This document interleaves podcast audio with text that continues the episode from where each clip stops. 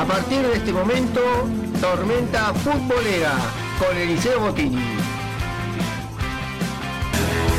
Señoras y señores, eh, tengan ustedes muy pero muy buenas tardes. Bienvenidos. Qué grande la tribuna del otro lado. Sí, bueno, no se cansan de aplaudir.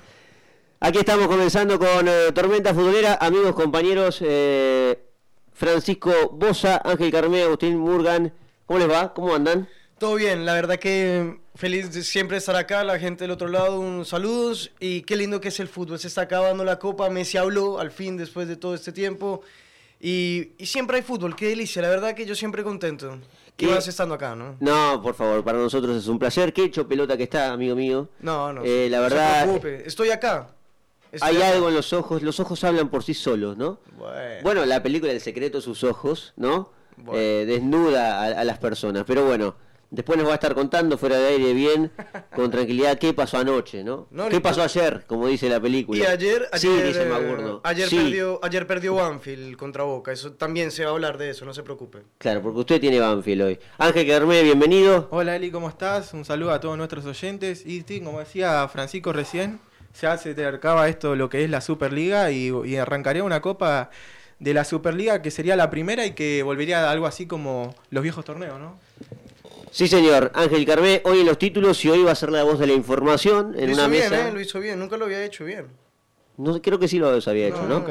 Pero ya sabemos, él hace, hace las cosas bien. O sea, Lo quería decir al aire. Agustín Murgán también, bienvenido, ¿cómo le va? ¿Cómo te va, Eliseo? ¿Todo bien? Todo tranquilo. Eh, Agustín va a hablar de Racing, Y tenemos el partido de la fecha. el partido que puede definir finalmente el la Superliga, para- el campeonato. Pero bueno, eh, acaba de empatar eh, San Lorenzo con Gimnasia. No puedo tomar agua todavía. San Lorenzo con Gimnasia, el partido que estaba transmitiendo el titular Deportes. 1 a 1, lo empató en el final. Eh, no alcancé a ver el gol, pero fue agónico el empate Sí, de, de un. San Lorenzo que, eh, acá estoy viendo algunos porcentajes, algunas estadísticas. Eh, tuvo mucho la pelota, 65% de posesión, eh, más tiro de esquinas, más... eh, no, no, no dice ahí las llegadas, ¿no?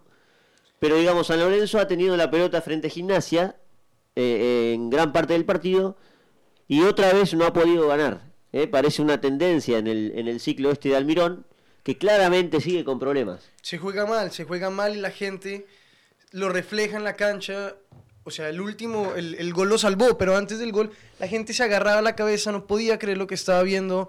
La verdad es preocupante el momento que estaba pasando San Lorenzo. Esperemos que Almirón lo logre revertir, porque a, Loren- a Almirón lo pedíamos en la selección. Ahí. Bueno, yo no, No, no, pero no. había no, no, gente que, lo pedía. se escuchaba, se favor, escuchaba. No nos meta a nosotros. No, no, no, perdón. perdón. Jamás hemos dicho Perdón, acá que pero se Almirón- pidió. Bueno, siempre hay algún trasnochado, Bueno, obviamente. Pero bueno, digo, el presidente de la Nación dijo a la pasada, ¿no? Por Que ejemplo, Siempre le gusta meterse exacto. en otras cosas eh, Bueno. menos importantes, se metió en el tema del Mirón. opinó, sabe de fútbol el muchacho.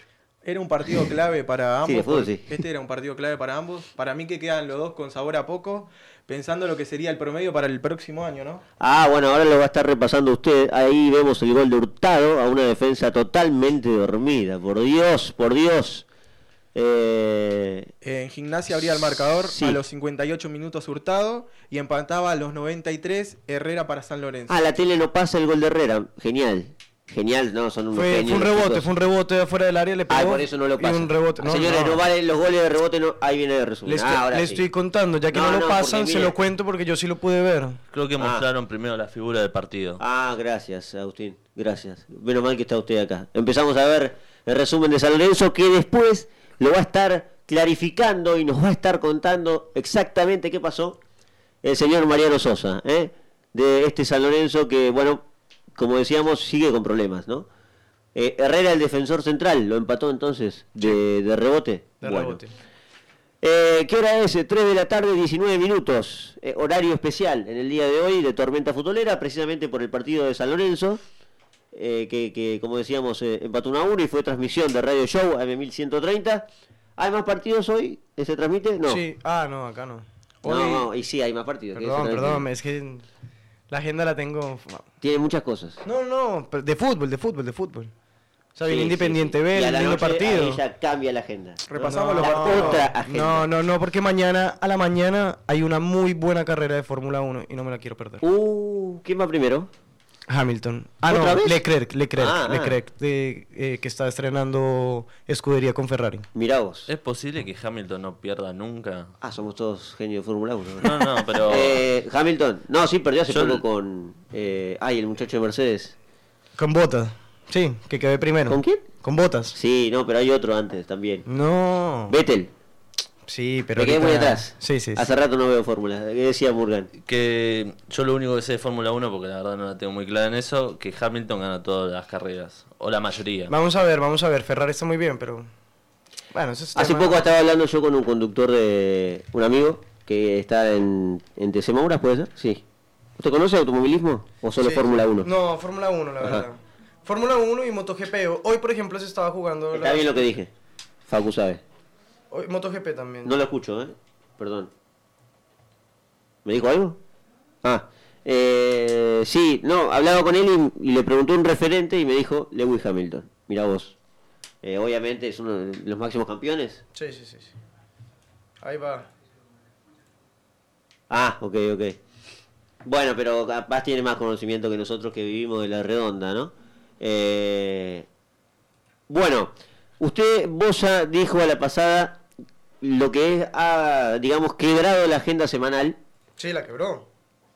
Nadie lo tenía en mente y una radio, FM 94.7, le tenemos que dar, por supuesto, Sí, sí, sí. el aval, entrevistó a Lionel Messi. ¿eh?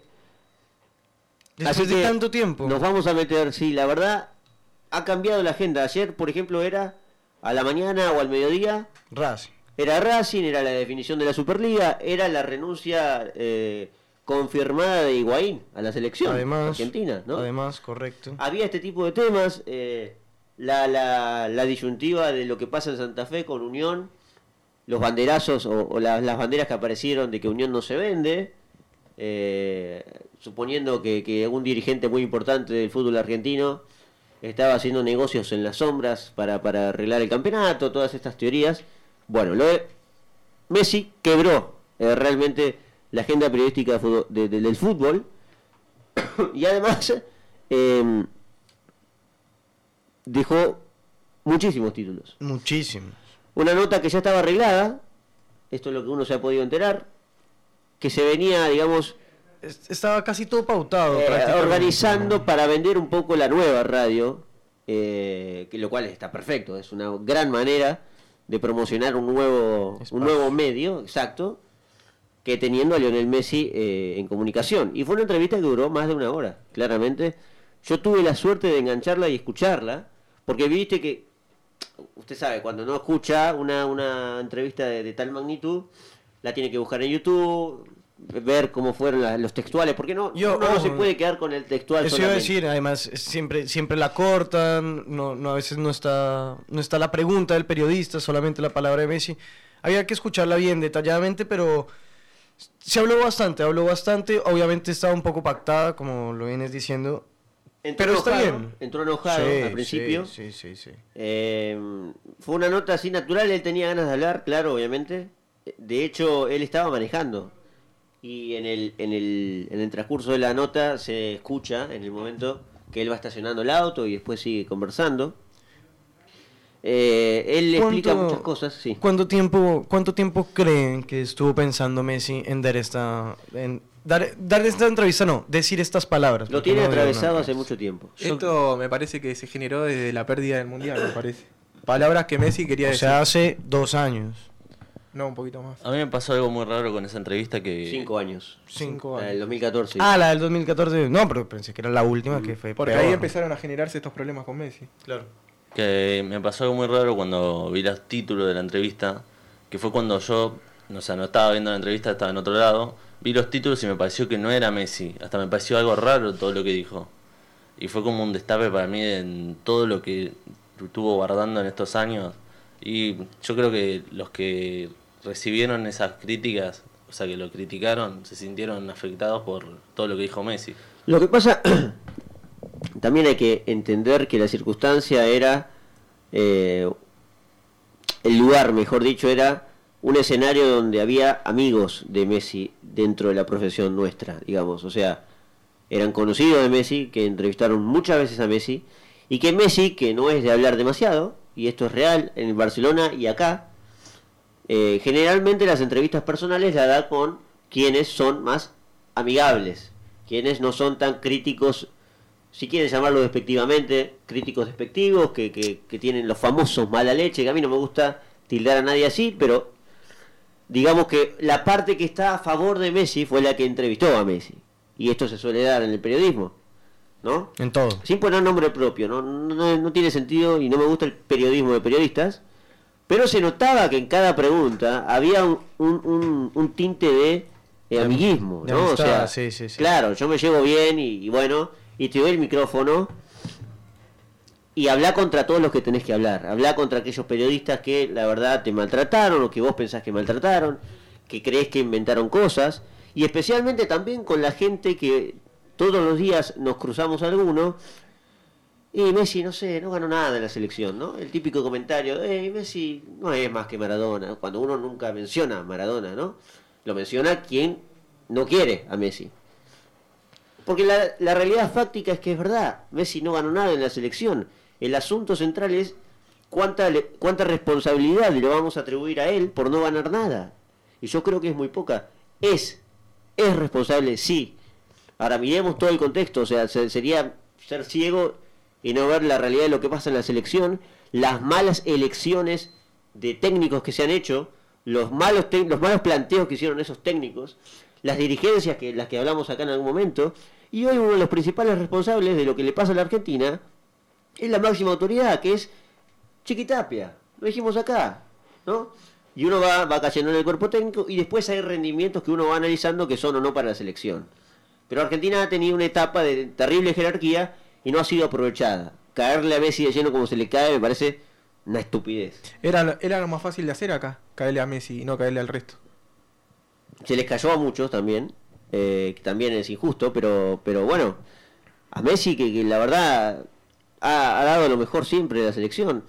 Pero bueno, vam- vamos a entrar en el ejercicio de repasar, porque todavía puede haber alguien que no haya escuchado los fragmentos más interesantes de la entrevista. No vamos a escucharla toda, de más de una hora, pero vamos a rescatar eh, un par de audios para que se entienda no solo lo que dijo, sino el tono en que dijo las cosas. Eh, eh, y él expresó, que quizás la parte más sentimental fue cuando él menciona al hijo, ¿no? Eh, el hecho de, de, de, Tiago Vera, que tiene seis Sí, años y que, bueno, sí. me insultan Sí, en Argentina.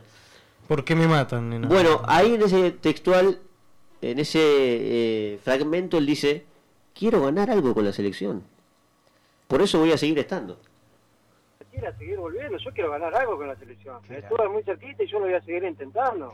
Yo quiero ganar con la selección y quiero volver y quiero estar y, y voy a jugar todas las cosas importantes. Eh, cuando yo decidí volver a la selección, tuve mucha gente en contra, familia, amigos, muchísima gente que me decía, no volvás más, que tenés que volver, a que te maten, a sufrir. Mi hijo, mi hijo de 6 años, que entiende, ¿por qué te matan en Argentina, papi? ¿Por qué vas a jugar con Argentina? ¿Y qué le decís? que nada, que son algunos, que la gente me quiere, que él vio cuando voy a Argentina cómo me trata la gente, eh, cómo me pide fotos, autógrafos, cómo me muestra cariño. No son algunos nomás que, que hablan mal y nada más, porque él está continuamente viendo videos en YouTube ahora, que le gusta el fútbol y mira cosas. Entonces el otro día vino y me dijo, papi, ¿por qué va a la selección? ¿Por qué no te quieren ahí? Ahí estaba la primera parte de Messi, la parte sentimental de mi hijo. Hay una observación que hizo Bosa que está arraigado a lo que yo vengo diciendo, ¿no? Lo- los, las intervenciones cortitas de los periodistas que están que estaban en el estudio. Son amigos, amigos. O sea, comentándole como, uh, qué grande, capo. Qué embarrada, qué embarrada. Para los que queremos una profesionalidad diferente están de más. ¿eh? Uno puede estar eh, tener todo el afecto por Messi y es lógico, cada uno tiene su propio afecto por Messi. Pero no lo hagas, ¿no? O sea, está bien, son formas de, de- de- qué sé yo, no me gusta. no- Creo no. que al periodista que entrevistó, creo que Souto, le, le pasó mucho la admiración en la entrevista. Sí.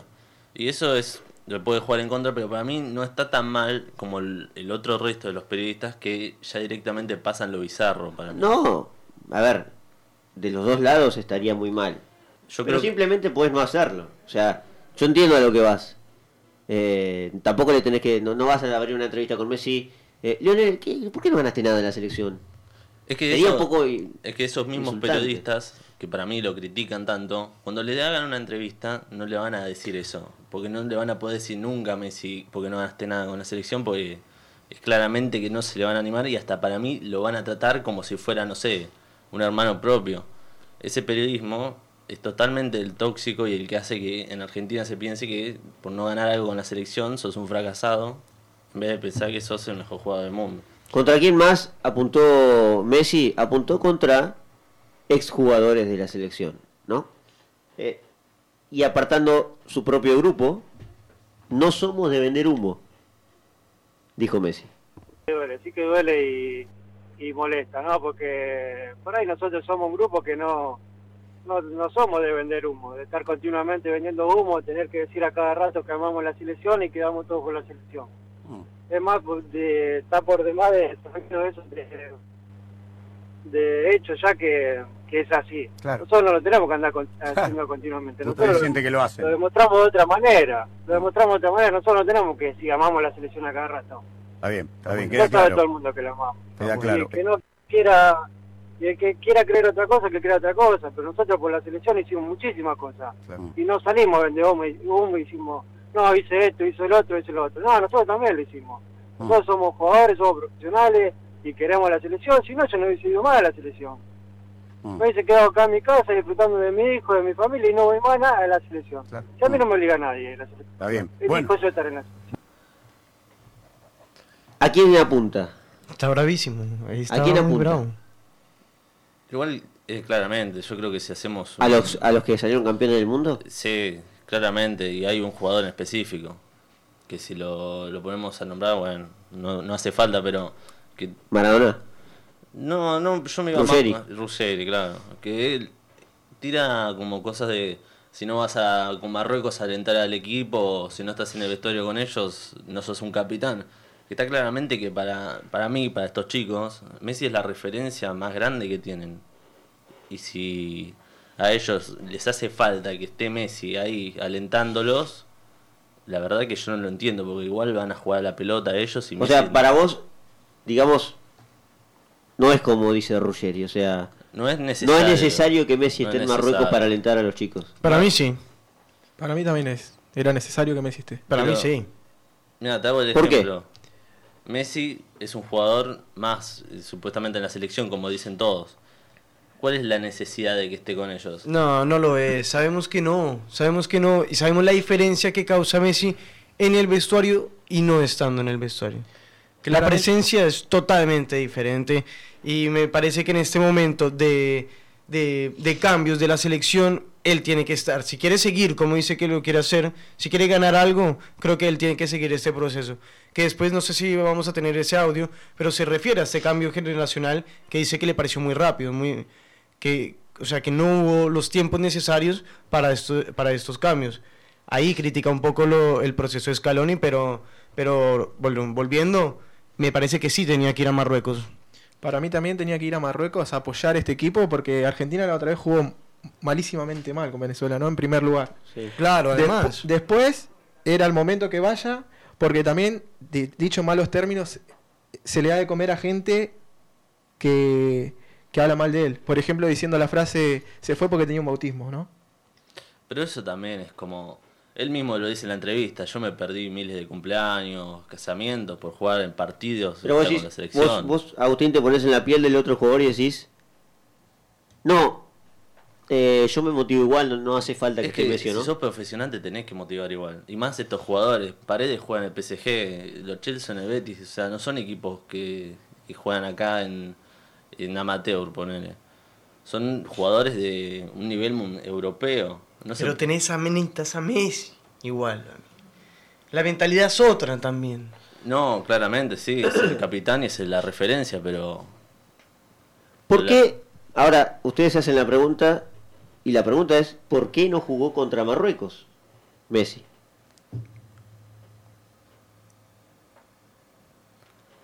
cómo fue realmente la, situación y, el por qué yo me, me volví a, Barcelona. También pues, el hecho que yo tenía todo razón para ir al bautismo de ser, algo así, sí. no sé, que nada que ver, yo no sabía que era el bautismo. Yo llegué y me dijo mi mujer, bueno, vamos, pero nada que ver, mirá si yo voy a dejar de jugar un partido por ir a un bautismo, un cumpleaños, me ha pasado que no estaba en, Claro. en fiestas importantes por, por un partido. La verdad que fue una boludez tremenda eso. Son, son pensamientos. Yo en ese momento lo hablé con Escalón y él decidió hacer eso y creímos que era que era lo mejor para no hacer otro viaje, para no seguir entrenando. Canaria. Eh, bueno, explicando lo de la pubalgia, Messi. eh, bueno, ahí ya queda interpretación de cada uno, ¿no? Y si quiere creer estas cosas o no. La verdad, yo creo, como dice Agustín, o sea, eh, el, el tema de que estuviera o no Messi, siempre va a dejar algo para decir a los demás. O sea, si Messi estaba el otro día contra Marruecos y Argentina jugaba mal, también iban a decir, y tiene la presión de que esté Messi afuera. ¿Me entendés? O sea, siempre iban a encontrar algo para, para agarrársela con, con Messi. Yo me acuerdo claramente un partido que Messi estuvo con España y Argentina igual eh, perdió. Se llegó hasta decir que se comió, se comió seis porque Messi estaba mirando el partido y los jugadores estaban nerviosos. O sea, Claro. no tiene sentido. Claro, claro. O sea, más allá de que Fran, Ángel, ustedes pueden tener su consideración y decir, no, el capitán tiene que estar. Este es otro tipo de capitanes, otras formas. eh, tendrán sus motivos. Ahora, Argentina no hubiera jugado mejor porque esté Messi ahí contra Marruecos. No, porque Argentina seguro. jugó mal de vuelta contra Marruecos. Seguro. Pero, pero Eli, estamos en pleno cambio, es lo que yo quiero decir. Estamos en un cambio. Scaloni no tiene, supuestamente él tiene en el equipo el 70%. Yo no le creo absolutamente nada. Está perdidísimo. Yo al equipo El no lo veo ni técnico- en el 50%. Por eso. Y, y Messi tiene que ser parte. Y es más, él dijo, lo, lo repito nuevamente, él no está de acuerdo con tantos cambios. No quiero decir que. Lo que sí quiso decir él es que este cambio se tuvo que hacer años atrás. Que se demoró a hacer en estos cambios. Messi habló igualmente de lo que nosotros estamos hablando acá, que es la nueva generación. Claro. Es normal, ¿no? El cambio de generación y creo que hay un montón de chicos muy buenos y que hay mucho potencial. Eh, pero creo que fue un cambio muy muy brusco. Creo que, que, que el cambio de generación se tendría que haber hecho de, de a poquito, años anteriores, irme echando de jugadores jóvenes con jugadores de experiencia. Eh, fue un cambio muy grande el de ahora y creo que, que se está viendo, ¿no? Es normal que, que se necesite de tiempo y partido para que se haga una selección fuerte otra vez. Se Mm. cambiaron prácticamente todos los jugadores y vinieron todos chicos jóvenes nuevos y empezaban a jugar ahora en la en la selección. Por eso hay que estar tranquilo, hay que darle tiempo, no hay que empezar a matar a, lo- a los chicos porque se empieza a perder el partido. Es el momento de, de crecer como, como selección y darle la confianza a los chicos que están ahora y de bancar, ¿no? De matar porque perdió un partido, porque jugaste mal, porque fue muy grande el cambio, fue muy grande y le guste o no, venimos de una generación que consiguió, eh, repito, cosas importantes, entonces no, no es fácil cambiar todos los jugadores y meter todo nuevo y seguir al mismo nivel. Y Va de a los costar, nuevos, pero es normal, es un- Bien, bien, ahí estaba. Hablando su parte de la nueva generación, algo de lo que había dicho Ángel el sábado pasado, de lo cual estábamos hablando sobre la selección argentina que había perdido contra Venezuela. Pero me retrotraigo al inicio del programa cuando, en realidad hace unos minutos, Bosa dijo, todo comenzó en 2014 cuando se perdió la final contra Alemania, la final del mundo.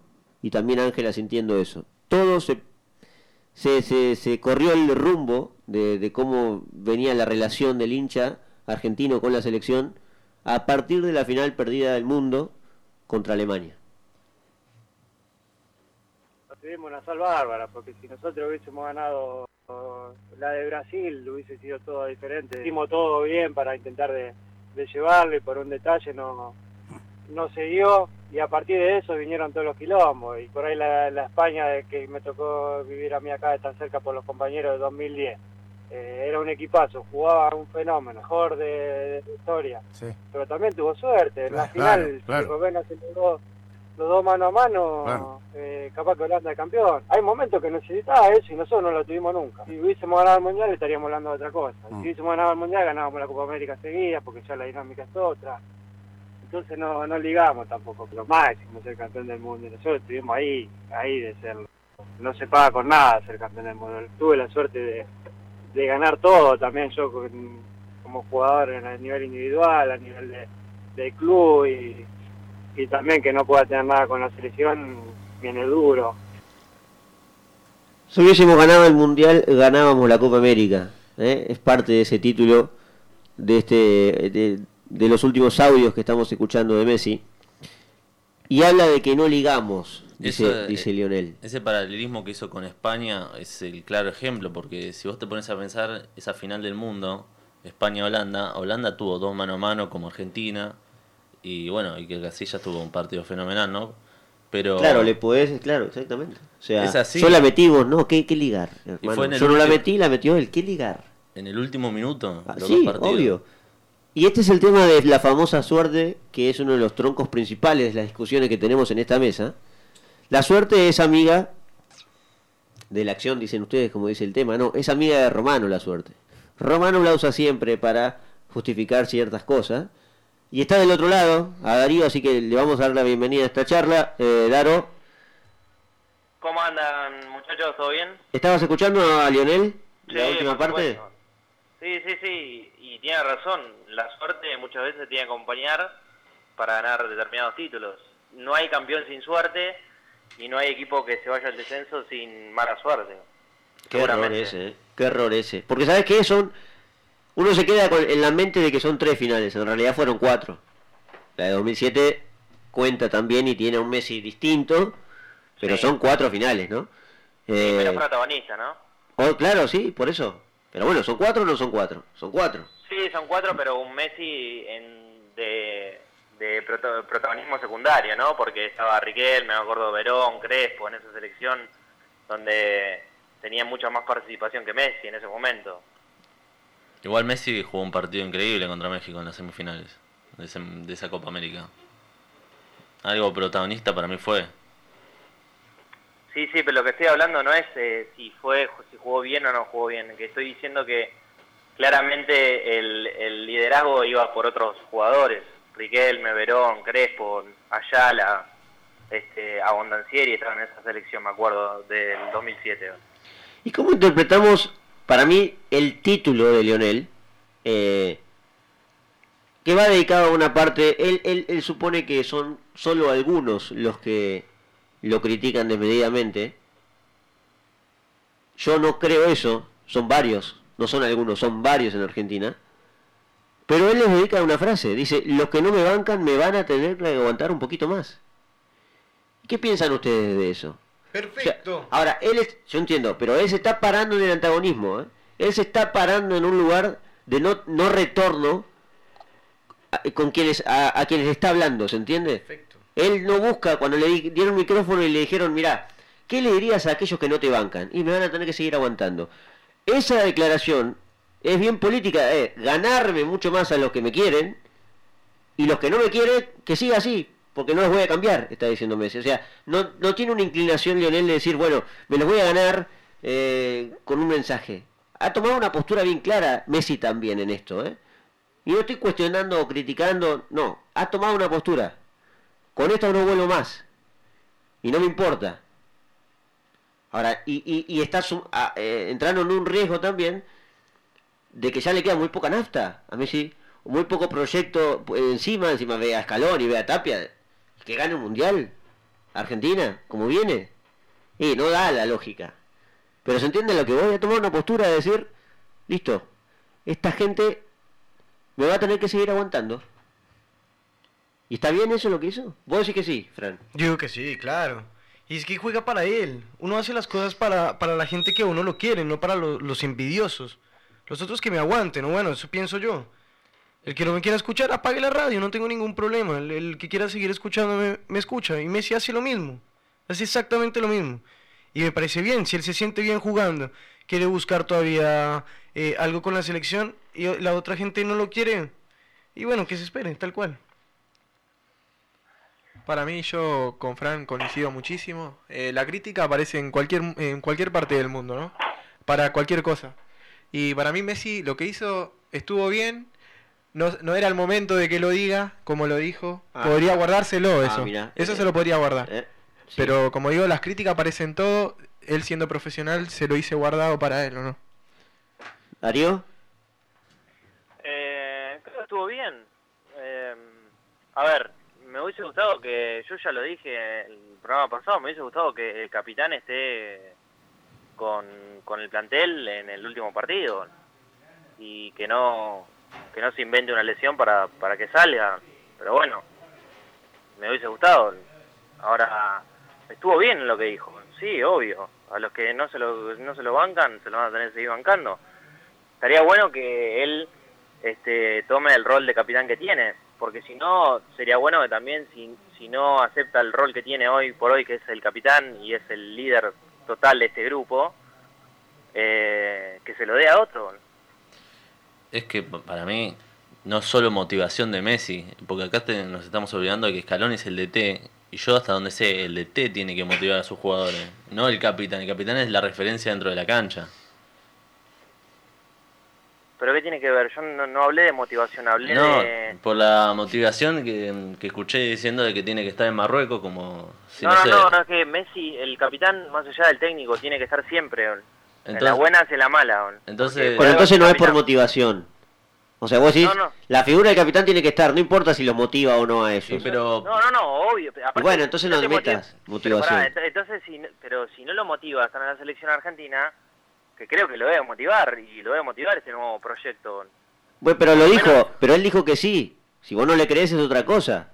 Bueno, pero entonces evidentemente hay un cortocircuito ahí porque evidentemente pasó algo porque no se quedó eh, cuando se tenía que quedar contra Marruecos. Yo no digo ni siquiera jugar, pero aunque sea entrenar con sus compañeros, a que lo conozcan un poco más, eh, es un tema más de, de grupo y de que él es el capitán y, y el capitán tiene que dar siempre el ejemplo, me parece. ¿eh? Entonces, Ángel Correa, que es un jugador de Atlético de Madrid, que está jugando, metió un gol, que, que ya lleva varios años en Europa, necesita que Messi, ver el ejemplo de Messi para entonces sentirse cómodo en la selección. Sí, claro. No Por tiene, algo es el capitán. no tiene Sí, sentido. claro, hay muchos, hay muchos de los de los chicos que están hoy hoy en la selección que tienen como ídolo a Messi y lo tienen como un referente y es el capitán, claramente. Sí, eso obviamente es el referente de la selección, pero igual para mí no necesitan que esté Messi para jugar a la pelota. No, no, no. A ver, eh, cuando hablamos de liderazgo y de, la cinta de capitán es muy importante en un equipo. Que ustedes no la quieran ver es otra cosa. La cinta de capitán es muy importante en un equipo. El que el capitán en un equipo es muy importante. Es el que lleva la voz de mando dentro de la cancha y también afuera. Eh, Y vos, en serio... no está, Pero Messi, no, no, no. Messi nunca fue ese estilo que a vos te encanta. O sea, ese era Macherano en su momento. Bueno, pero, pero entonces si no si no está apto para ejercer ese liderazgo, entonces que deje la cinta de capitán a otro, porque estamos en... Es que quizás no haya solo una forma de liderazgo. Quizás hay una que a vos no te convence, pero eso es otra cosa. O sea, No, no, que el tipo es líder cinta- igual, ¿qué te pasa? pero, la, O sea, pero la cinta de capitán tiene un significado y tiene determinadas responsabilidades. No, no la lleva cualquiera la cinta de capitán. A ver, no es capitán cualquiera de la selección argentina. No se le puede dar a cualquiera. no, obvio. ¿A quién se la da si no es a Messi? A ver, en la selección. No, no, no, es que claramente la tiene que llevar Messi. Ahora, Messi tiene que estar preparado para... Ya tiene 31 años, Messi. Me parece que ya está capacitado para llegar a la cinta de capitán y llevar a cabo, llevar a, eh, tener a cargo un grupo como capitán y líder, en donde el capitán siempre tiene que estar en las buenas y también en las malas, porque ahí es donde se ven los liderazgos. Bueno, eh, 3 de la tarde, 48 minutos. Vamos a cerrar acá un, un rato lo de Messi. La verdad, ha dado mucho que hablar.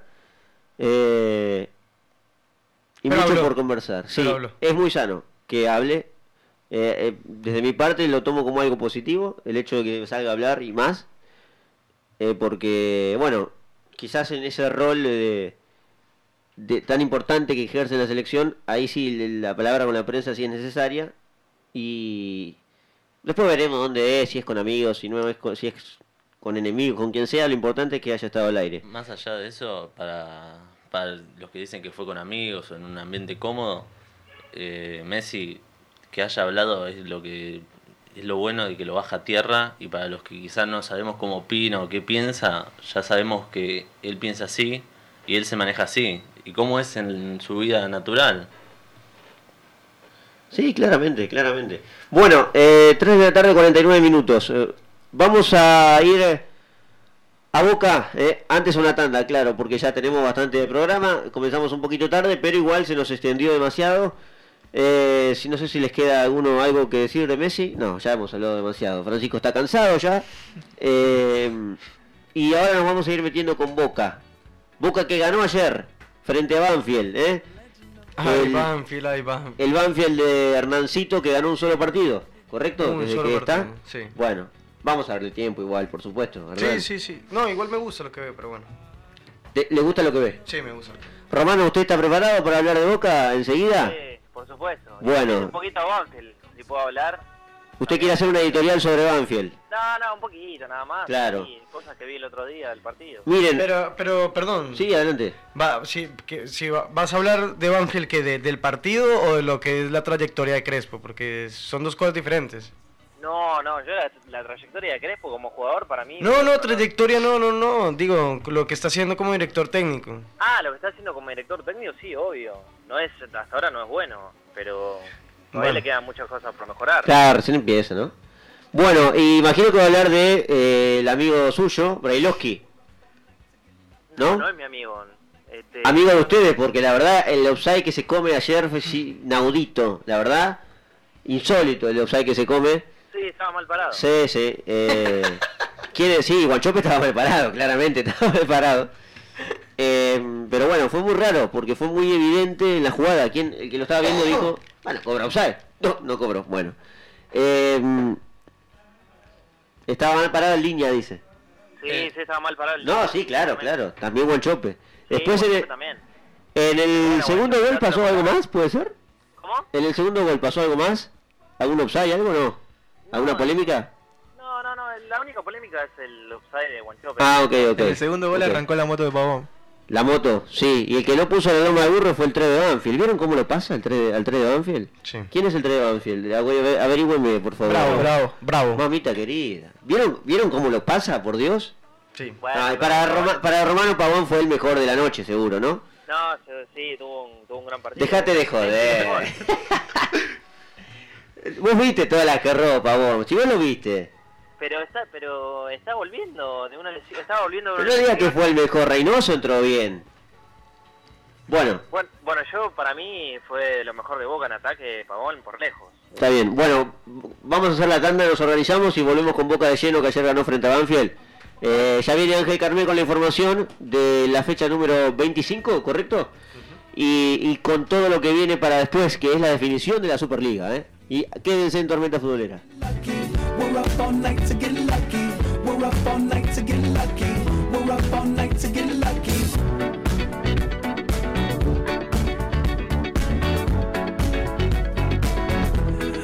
Present has no ribbon. Your gift keeps on giving. Fecha 24, Godoy Cruz empata 0 a 0 ante Patronato, un Patronato que si llega a la victoria se asegura una definición por el tema de los promedios. Y volvemos con Tormenta Futbolera. Eliseo se tuvo que ir, no han cambiado de programa, no se preocupen, siguen acá en la sintonía de Radio Show AM 1030, donde nos encontramos ahora más adelante, eh, más adelante, eh, con lo que va a ser Boca. 1130. 1130, perdón, 1030, dije yo, perdón.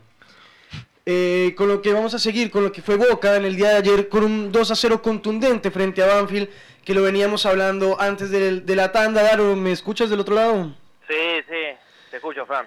Eh, bueno, un, un buen partido, la verdad que una, una vuelta, bueno, de Pavón, definiéndose prácticamente lo que mm, ya, ya no sé si tú lo puedes corroborar, pero casi que está el 11 definido de, mm, de Alfaro. No, a ver, eh, si bien fue un buen partido Pavón, no sé si alcanza para que sea titular el martes contra Atlético Paranaense. A ver, Boca no jugó un gran partido, pero jugó un buen partido, teniendo en cuenta que supo aprovechar eh, las debilidades del rival y supo adaptarse al rival que tenía. No salió a presionarlo, sino que lo dejó venir, hizo el gol y, y después eh, este, le jugó de contra. De hecho tuvo varias opciones para ampliar el marcador cuando estaba 1 a 0 y también tuvo varias para cuando estaba 2 a 0. Yo veo, yo veo un equipo, un equipo tranquilo del de Alfaro, que, que juega con tranquilidad, con paciencia, obviamente a- tiene arranques donde pierde un poco la noción de, de tiempo, se apura, pero me parece que está jugando tranquilo, sabe que ya está en la Libertadores, sabe que está haciendo un recambio, sabe que el técnico es de calidad, me parece que lo veo tranquilo, no sé cómo lo- tú lo ves en, en el campo, Daro. Sí, sí, a ver, eh, recordemos que Alfaro agarró hace tres meses, ¿no? Sí. Agarró un equipo Golpeado. golpeado y, y que todavía no encuentran en dos posiciones claves los jugadores ideales, ¿no? Porque de hecho el otro día jugó con un 4-2-3-1, que es, si en definitiva para defender es un 4-4-1-1, en donde por las dos puntas, hablamos de la mitad de la cancha, jugó Zárate por la izquierda y jugó Pavón por la derecha, que no son volantes, ni Zárate es volante por izquierda, ni Pavón es volante por derecha. O sea, no tiene esos dos jugadores que son claves en la estructura de- del 4-4-2 que pretende Alfaro y que se está adaptando a lo que tiene. De hecho, pidió un jugador ahí en la izquierda y pidió otro jugador en la derecha, no llegaron. Y se está adaptando a lo que tiene, que es muy bueno, claramente, es uno de los mejores planteles de Sudamérica, no tengo ninguna duda. Pero que para la forma de jugar de Alfaro le faltan esos dos jugadores claves, que son los dos que van por la- los volantes externos, que van por las dos puntas, que todavía no los puedo encontrar. Algunas veces jugó Reynoso por la izquierda, otras veces jugó Zárate, este, otra vez jugó Villa, por la derecha también jugó Pavón, jugó Villa también, jugó este Nández, pero todavía no puedo encontrar esos dos jugadores que para mí son claves y que después del mercado de pases, en el mercado de pases de junio, julio, me parece que Boca va a ir a buscar en esos sectores. Pero bueno, este, hasta ahora, ayer con el triunfo de ayer, se clasificó a, a la zona de grupo de Copa Libertadores del año que viene. Eh, estiró la racha cuatro partidos consecutivos ganando. Y, y la verdad que tiene un buen promedio de puntos que sacó Alfaro de que llegó. Son nueve victorias, tres empates y una, y una sola derrota, que es la derrota tal vez que más duela por el tema de que si Boca ganaba ese partido, tal vez podría haber peleado el campeonato más de lleno. Pero bueno, este, también hay que entender que el Faro agarró un equipo que estaba 12 puntos abajo del puntero y que el puntero en esta en este segundo arranque de la Superliga, en este segundo semestre de la Superliga, también sacó muchos puntos y hubiese sido también muy difícil pelearle el campeonato. Pero bueno, tal vez esos tres puntos eh, hoy le darían otro panorama. Me voy a adelantar un poco, Daro, pensando en esos dos jugadores, porque me quedo, me quedo sonando. Entonces, en algún momento, o sea, en mitad de año, vamos a esperar a esos dos jugadores.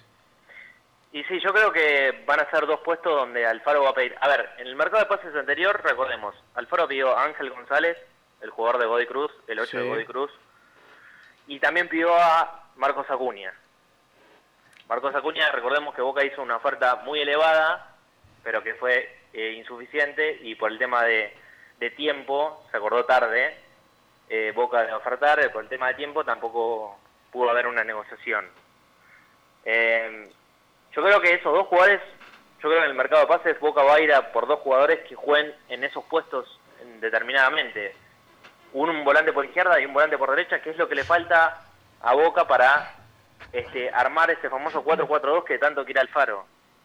Por ahora estamos viendo una versión del Faro con, con jugadores adaptados a esa posición, pero que claramente no lo son. Zárate no es volante por izquierda, ni Pavón ni Villa son volante por derecha. ¿Le están cumpliendo? Sí. ¿Está ganando? Sí. Pero eh, cuando vengan rivales de más jerarquía, me parece que va a necesitar esos jugadores que estén este, mm, eh, ya, digamos, este, que sepan eh, entender la posición en determinados partidos. Eh, con respecto al 8, eh, ¿Bebelo no podría jugar de, de volante por derecha? No, no, no, no, no, no, porque Bebelo no es ni volante por derecha, no es ni volante por izquierda. Si bien ha jugado muchas veces de volante por izquierda, no lo es porque no, no tiene retroceso, no siente la marca. Y aparte, haciéndolo marcar a Bebelo, perdés una de las cualidades que tiene Bebelo, que es eh, de mitad de cancha para adelante, porque si vos lo haces correr para atrás, son jugadores que no, que no están acostumbrados a ese, a ese ida y vuelta. Por eso digo que me parece que cuando termine el campeonato, termine la Copa de la Superliga, termine la primera fase de la Copa Libertadores, Boca va a ir por dos jugadores que vayan por los costados y que sean volantes naturales, uno por izquierda y otro por derecha. Daros dos chicas para estar cerrando el informe Boca todo completo. Y sería, ¿qué- ¿qué dijo Alfaro? Si se pudo escuchar algo sobre la vuelta de Pavón, cómo lo vio eh, en la parte, pues, sobre todo, bueno, anímica y futbolística también. Y, y Villa, quiero saber de Villa, porque hablando de estos dos jugadores que le hace falta, Villa queda fuera del- de lo que sería el equipo, prácticamente. No es una función que le sirva a Alfaro. Sí, eh, a ver, Villa quedó afuera claramente porque jugó con su selección, volvió y lo cuidó para el partido del martes. El partido del martes, en un 90% Villa va a ser titular y, y seguramente el equipo que para el martes va a ser diferente a lo que paró ayer y, y claramente va a ser eh, un equipo con, energías nuevas, sacando la defensa que va a ser la misma y el 5 calculo que Marcone va a jugar si no tiene algún problema físico. Eh, de mitad de cancha para adelante seguramente vuelva Nández a la mitad de la cancha por Campuzano, Villa por Pavón, Reynoso por Zárate y en la delantera eh, confirmada que va a ser Tevez y Benedetto. Benedetto más que nunca va a ser titular porque eh, se conoció esta, esta mañana que eh, Guanchope Ávila tiene un desgarro en el autor derecho, por lo que va a tener como mínimo tres semanas afuera. Ah, bueno. Y también hay que hablar de la lesión de Gastón Ávila, que es un chico que, Sí, el que chico. Boca compró a Rosario Central, Central, este joven, muy bueno, por lo que me, me dijeron, eh, zurdo, que se rompió los ligamentos de la rodilla derecha, que va a tener ¿no? como mínimo entre 6 y 7 meses. Gran partido de la reserva de Boca ayer también. Eso. Sí, sí, sí, sí, la reserva de Boca que ganó 5 a 1 y que volvió a jugar en un partido preliminar en la cancha de Boca después de muchísimo tiempo. Hace muchísimo tiempo, de verdad, eso no se veía en el fútbol argentino. Siempre, mayormente, juegan el mismo día, pero horario de, de mañana, tipo 9, 10 de la mañana. Y ayer estuvo buenísimo eso, que le den el lugar a estos chicos que apuntan a llegar a la primera, ¿no? Sí, sí, la verdad que estuvo muy bueno, aparte se pudo ver al, este, a algunos jugadores de la reserva, Cortés, Obando, este, que, que, que son... Capaldo todos- también, que hizo un gran partido ayer. ¿eh? Sí, Capaldo, eh, que son, eh, son el futuro del club y que posiblemente puedan tener minutos eh, en, el, en el largo plazo, ¿no? Aparte, esta reserva, déjame un dato. eh, el Flaco Schiavi hizo un gran campeonato, faltando una fecha, terminó segundo detrás de San Lorenzo, que fue el campeón.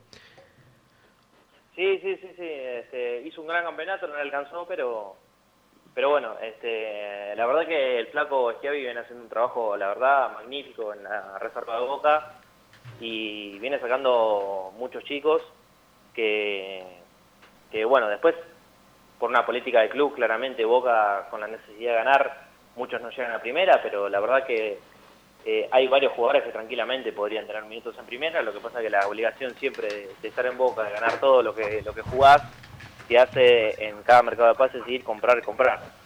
Pero bueno, eh, la verdad que el trabajo de Flaco Chiavi hasta ahora es de bueno a muy bueno. Buenísimo. Ahora ya para cerrar, si me puedes pasar el 11 limpio, lo que le queda a Boca de este campeonato. A ver, eh, Boca le queda primero lo más importante que es eh, la Copa Libertadores, el tercer partido de Copa Libertadores Atlético Paranaense, es un partido clave porque Boca de sacar un buen resultado casi que te diría que estaría abrochando la clasificación a octavo de final.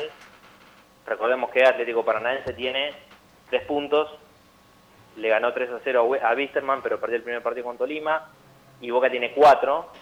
De ganar le sacaría este cuatro puntos y teniendo que recibir por, como local, y de empatar seguiría manteniendo su ventaja de un punto teniendo que recibirlo como local.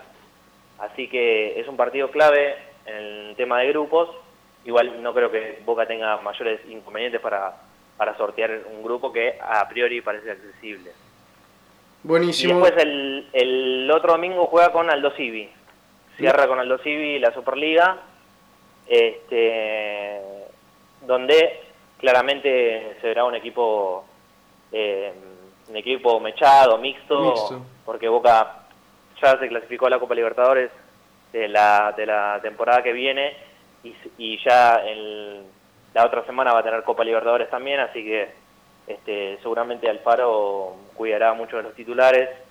Ah, eh, tiene lesionado a Ávila, así que seguramente veremos algún algún chico de reserva o de inferiores jugar en, en, en muchos de los puestos para, para cuidar a los jugadores. También se le viene Copa Argentina a Boca, el 19 en Mar del Plata, si no me equivoco. Sí. Sí, sí, sí. El 19 de Mar del Plata, no tengo el rival, ahora se me, se me mm, perdió el rival, pero sí, el 19 por, por Copa Argentina juega. ¿Y contra Aldo Civi hay posibilidades que haya público visitante? Sí, es una gran posibilidad. Es una gran posibilidad, todavía no está confirmado, pero es una gran posibilidad de que Boca pueda llevar público visitante, que recordemos que hasta ahora de los cinco grandes es el único que todavía no llegó en la Superliga. Acá lo encontramos al rival de Boca para, para Copa Argentina y es estudiante de Río Cuarto. Estudiante de Río Cuarto, ahí está. Estudiante de Río Cuarto, sí. Eh, por Copa Argentina. Buenísimo. Y recordemos que también tiene, eh, si no me equivoco, es el 2 de mayo o el 4 de mayo con la Supercopa con Central. Ah, sí, la Supercopa que, que, que Boca ganó Eh, el torneo y Sí, sí, Central la la Copa Supercopa Argentina. que, que, se, que, se, que se adelantó tanto. Primero era- iba a ser el 4 de abril, este, después se volvió a, a, a- a cambiar la fecha. Se, se decía que se iba a jugar después de junio, pero bueno. Así es, así, es, así es el fútbol argentino. Latinoamericano diría yo, pero bueno. Y sí, sí, sí, eso sí. Buenísimo, Daro, perfecto, muchísimas gracias. Estamos hablando todo el informe de Boca correcto. Dale, Fran. Nos vemos el próximo- Un saludo ahí a toda la mesa y Claro bueno, que nos sí. vemos el sábado que viene. Claro que sí, perfecto. Esto fue Darío Romano con el informe de, de Boca. Vamos a una pequeña tanta y vamos a volver con todo lo que nos queda porque es bastante Racing, River, Banfield, bueno, un poco de todo. Ya volvemos, esto es Tormenta. Esta fecha 24 arrancó ayer, viernes 29 de marzo, con el triunfo de Newell's. Luego de tanto tiempo, 3 a 1 ante Huracán. Abría la cuenta Maxi Rodríguez. eh, Al- Al- Alexis Rodríguez también y Leal le daban el triunfo a, a Newell's ante Huracán que descontaba el negro Chávez. También como repasamos recién, Boca le ganó 2 a 0 a Banfield con goles de Ávila y Pavón. Hoy empató 1 a 1 San Lorenzo ante Gimnasia de La Plata, Herrera para el Ciclón y, Hurtado para Gimnasia. En, estos instantes están empatando Godoy Cruz 0, Patronato 0, 17 y 45 el plato del día, Independiente Vélez a las 20 horas, Talleres de Córdoba, River Play. Mañana estará jugando Atlético Tucumán Aldo Civi bien temprano de las 11, Argentino Junior Rosario Central de las 13.15, a la misma hora Lanús ante Belgrano y los dos partidos fuertes del día domingo que son Defensa y Justicia Unión, Tigre, Racing Club 18, 10 horas. Y el día lunes cierran esta fecha número 24, Estudiantes de La Plata recibe San Martín de Tucumán de las 19 horas y 21 a 10 para Colón San Martín de San Juan. Venimos ahora, seguimos en Tormenta Futbolera. Ya hablamos de Boca, ahora un poco de River. Lautaro nos dejó un audio con toda la información de River porque esta tarde, esta noche va a estar jugando frente a Talleres a las 20 horas. Vamos a ver lo que Lautaro nos dice. Y River sigue preparándose en busca de la clasificación a la Copa Libertadores, algo que puede conseguir esta misma fecha si es que eh, Atlético Tucumán no consigue un buen resultado y el equipo millonario gana.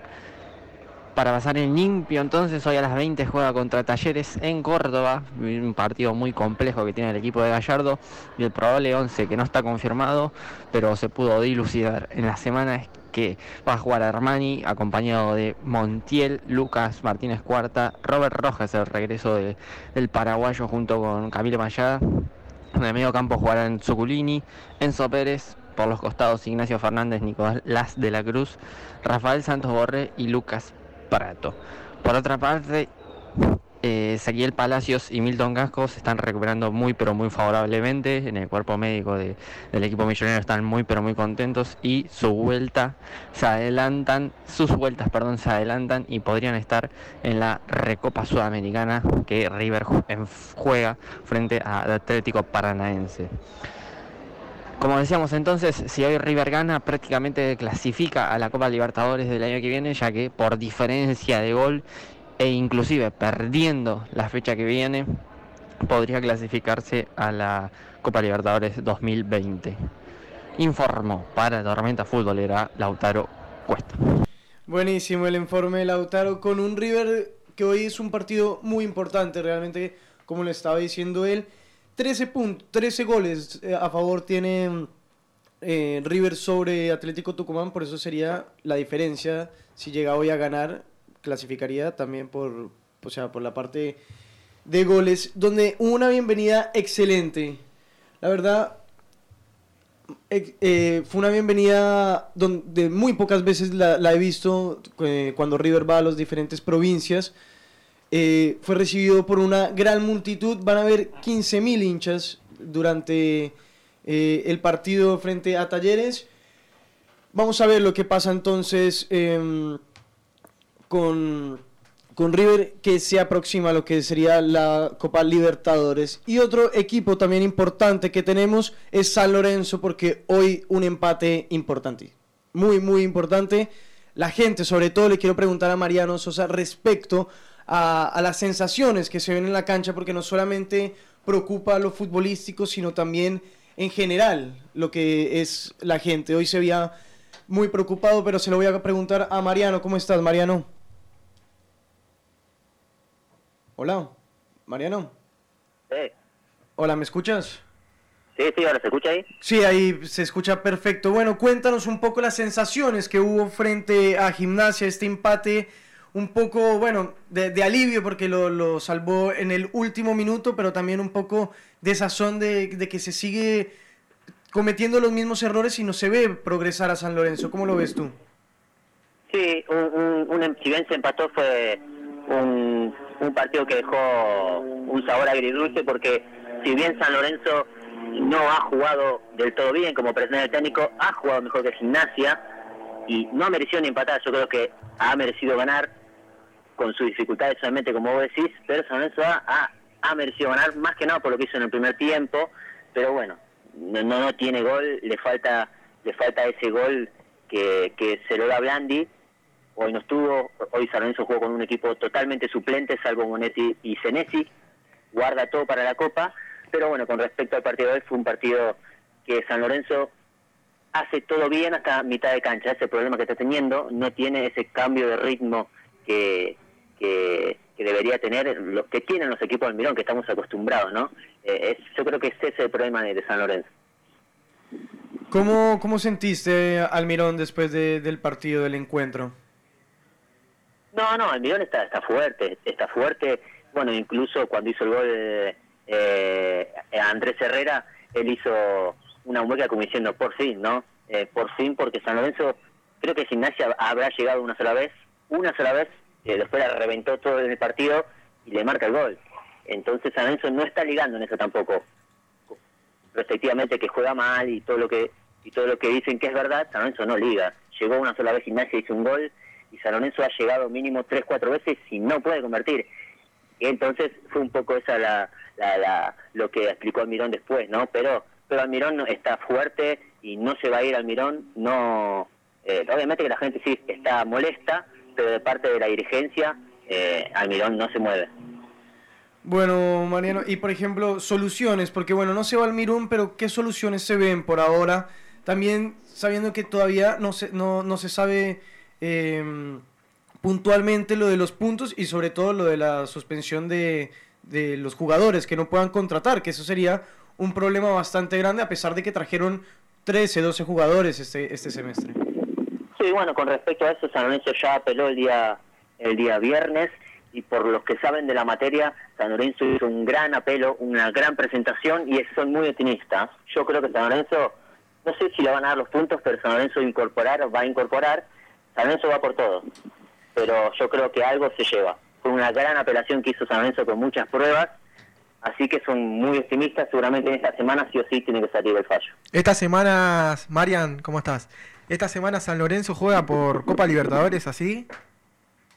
Exacto, juega por Copa Libertadores, es por eso que hoy guardó la mayoría de, los jugadores que está haciendo un, un gran arranque hizo San Lorenzo de Copa, que si gana este este día, el día martes, eh, da otro gran paso para la clasificación. Si bien no está muy bien parado, eh, ganando a Palmeiras, eh, yo creo que da otro gran paso hacia la clasificación.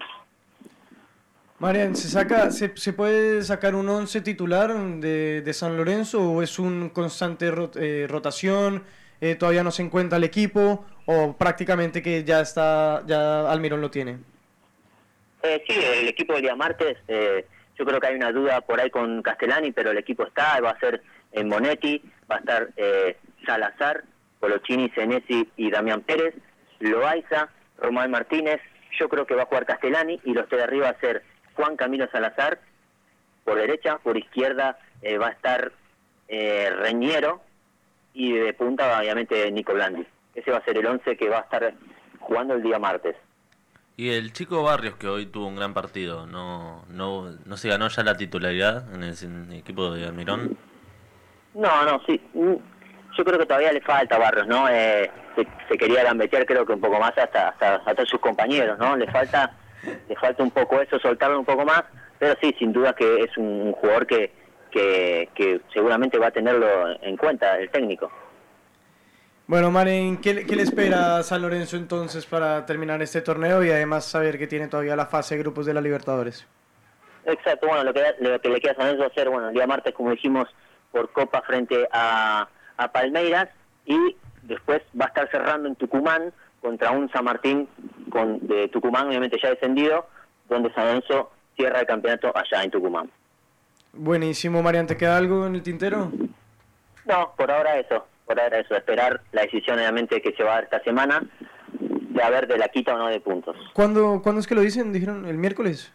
¿Martes? Sí, yo creo que en- entre el miércoles eh, o jueves, más tardar el viernes. Hasta el viernes hay tiempo. Así que eh, hasta ahí ya se, habrá la decisión. Marian, y lo último, perdón, porque vamos a cerrar, pero se me, me acabo de acordar tanto que, que se habló de Tinelli durante esta semana que le pegó fuertísimo a todos los, a los dirigentes, a, a Chiquitapia, a Angelicia, a todo el mundo prácticamente. Sí, sí, bueno, es más que nada por, por, por esto, ¿no? Por esto de... eh, en el mundo de San Lorenzo hay mucho... Se habla mucho de que, bueno, eh, como sabrán que Tinelli está en la política, se ha metido en la política, de repente llega esta sanción, y bueno, fue raro, y es un poco lo que se habla, y obviamente Tinelli explotó, pero bueno, hay que ver, como te repito, San Lorenzo hizo un, presentó grandes pruebas, eh, contrató gente especializada, mucho en el tema, y todos los que saben consideran que ha hecho un gran apelo a San Lorenzo, así que esperemos qué va a pasar. Vamos a ver, me parece igual no, fuera de lugar de Tinelli, o por lo menos que espere, el fallo esto no le favorece a San Lorenzo, se está en plena disputa y bueno, hay que bajar un poco los decibeles, que la marea se, se baje para solucionarlo, pero bueno, a la gente le gusta explotar todo. Así que bueno, Marian, muchísimas gracias por el informe de San Lorenzo, entonces que hoy empató frente a Gimnasia 1 a 1. Qué quilombo el de San Lorenzo, ¿no? Hay de todo. Y es un poquito complicada la situación hoy en día de San Lorenzo, además de que no sé qué tan mal termina si falla en contra la quita de puntos, qué tan mal queda complicado para el próximo campeonato con los Ahí promedios. Angelito lo, Hay- lo está viendo precisamente. Hay de todo debido a que con esta quita de puntos San Lorenzo perdería, básicamente di- dicen que van a, van a perder 6 puntos. Eh, a Huracán también se parece que le van a sacar. Sí, hay un par en la lista. Principalmente está entre San Lorenzo, Huracán. Huracán no se sabe bien si son 3 o 6 puntos por los mismos temas, debido a que hay un mal pago. San Lorenzo del próximo año estaría arrancando con un promedio, le quedaría los 50 puntos del 2017-2018, Ay, ay, ay. 16 de, de este torneo, con una cuenta de 66 puntos. Un promedio muy bajo. Ay, No arranca muy mal, pero arranca no tan lejos de, por ejemplo, Lanús, que tiene 60 puntos y está abajo. Son 6 puntos nomás que le lleva. Ganando Lanús mañana, quedarían con 63 a 3 puntos de San Lorenzo. Después está Gimnasia, que sí está muy complicado, casi descendido, digamos, la próxima temporada hay que ver qué hace. Pero Gimnasia arrancaría con 53 puntos. 13 puntos le lleva a San Lorenzo, además hay que sumar a los equipos que van a ascender ¿no? en este campeonato. Qué locura. Bueno, vamos a ver. Ojalá que se solucione todo de la mejor forma y que sea lo justo. Realmente, que las normas sí se hacen, que se cumplan. Igual esto me parece un exceso, los puntos, algo que sea financiero. Me parece que no tiene que re- repercutir en lo deportivo, pero bueno, no, nada tiene que ver con nada. Este es el fútbol que tenemos.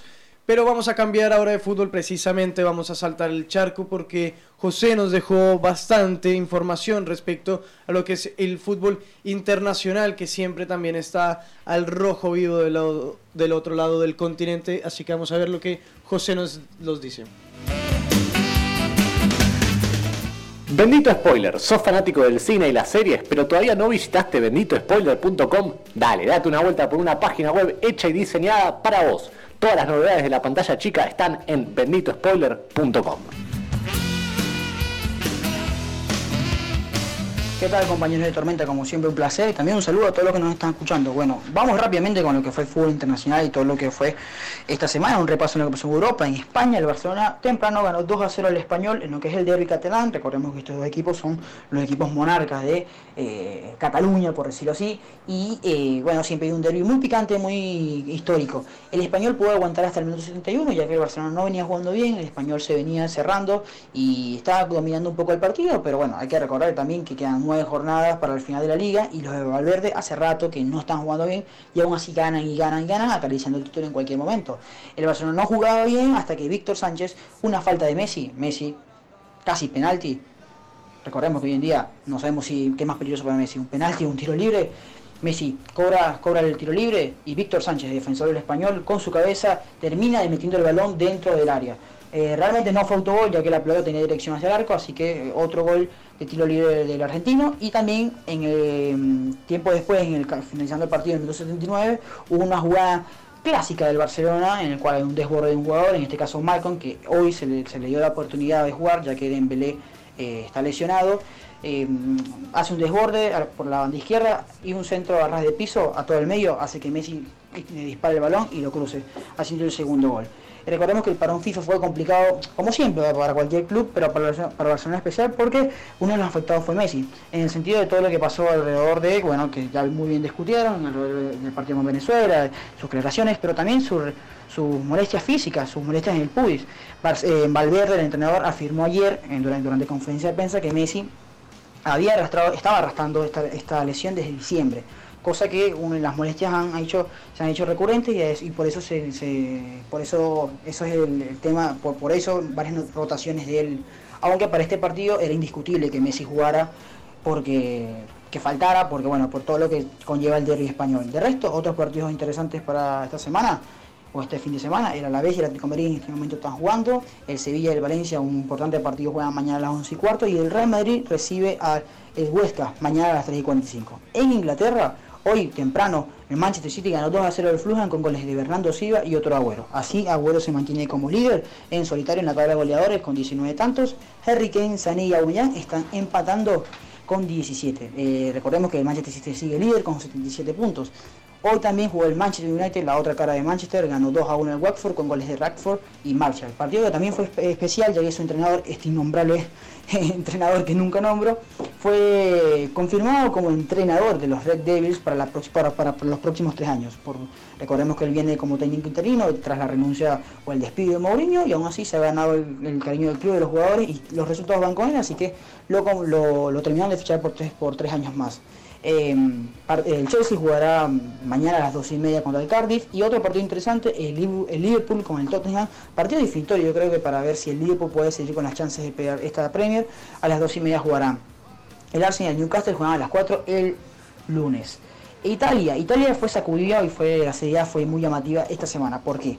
Icardi pidió perdón, sí señor, como escucharon. Icardi pidió perdón a el Inter Milán, a los directivos y Spalletti. ¿Qué, qué pasó? El miércoles Icardi, aprovechando que vuelve a entrenar con sus compañeros, vuelve a entrenar con el primer equipo, recuerden que estaba separado, pero bueno, aprovechando el parón FIFA lo subieron otra vez, se reunió con Spalletti el miércoles y pidió disculpas. Pidió disculpas con la directiva, habló con él y dijo que eh, quiere el este, está olvidado de lo que pasó, que quiere volver a, jugar, quiere volver a minutos, quiere volver a la capitanía y eh, tiene interés, todavía tiene interés de bueno volver a conversar sobre su renovación, que era el principal problema con Wanda Nara con su agente.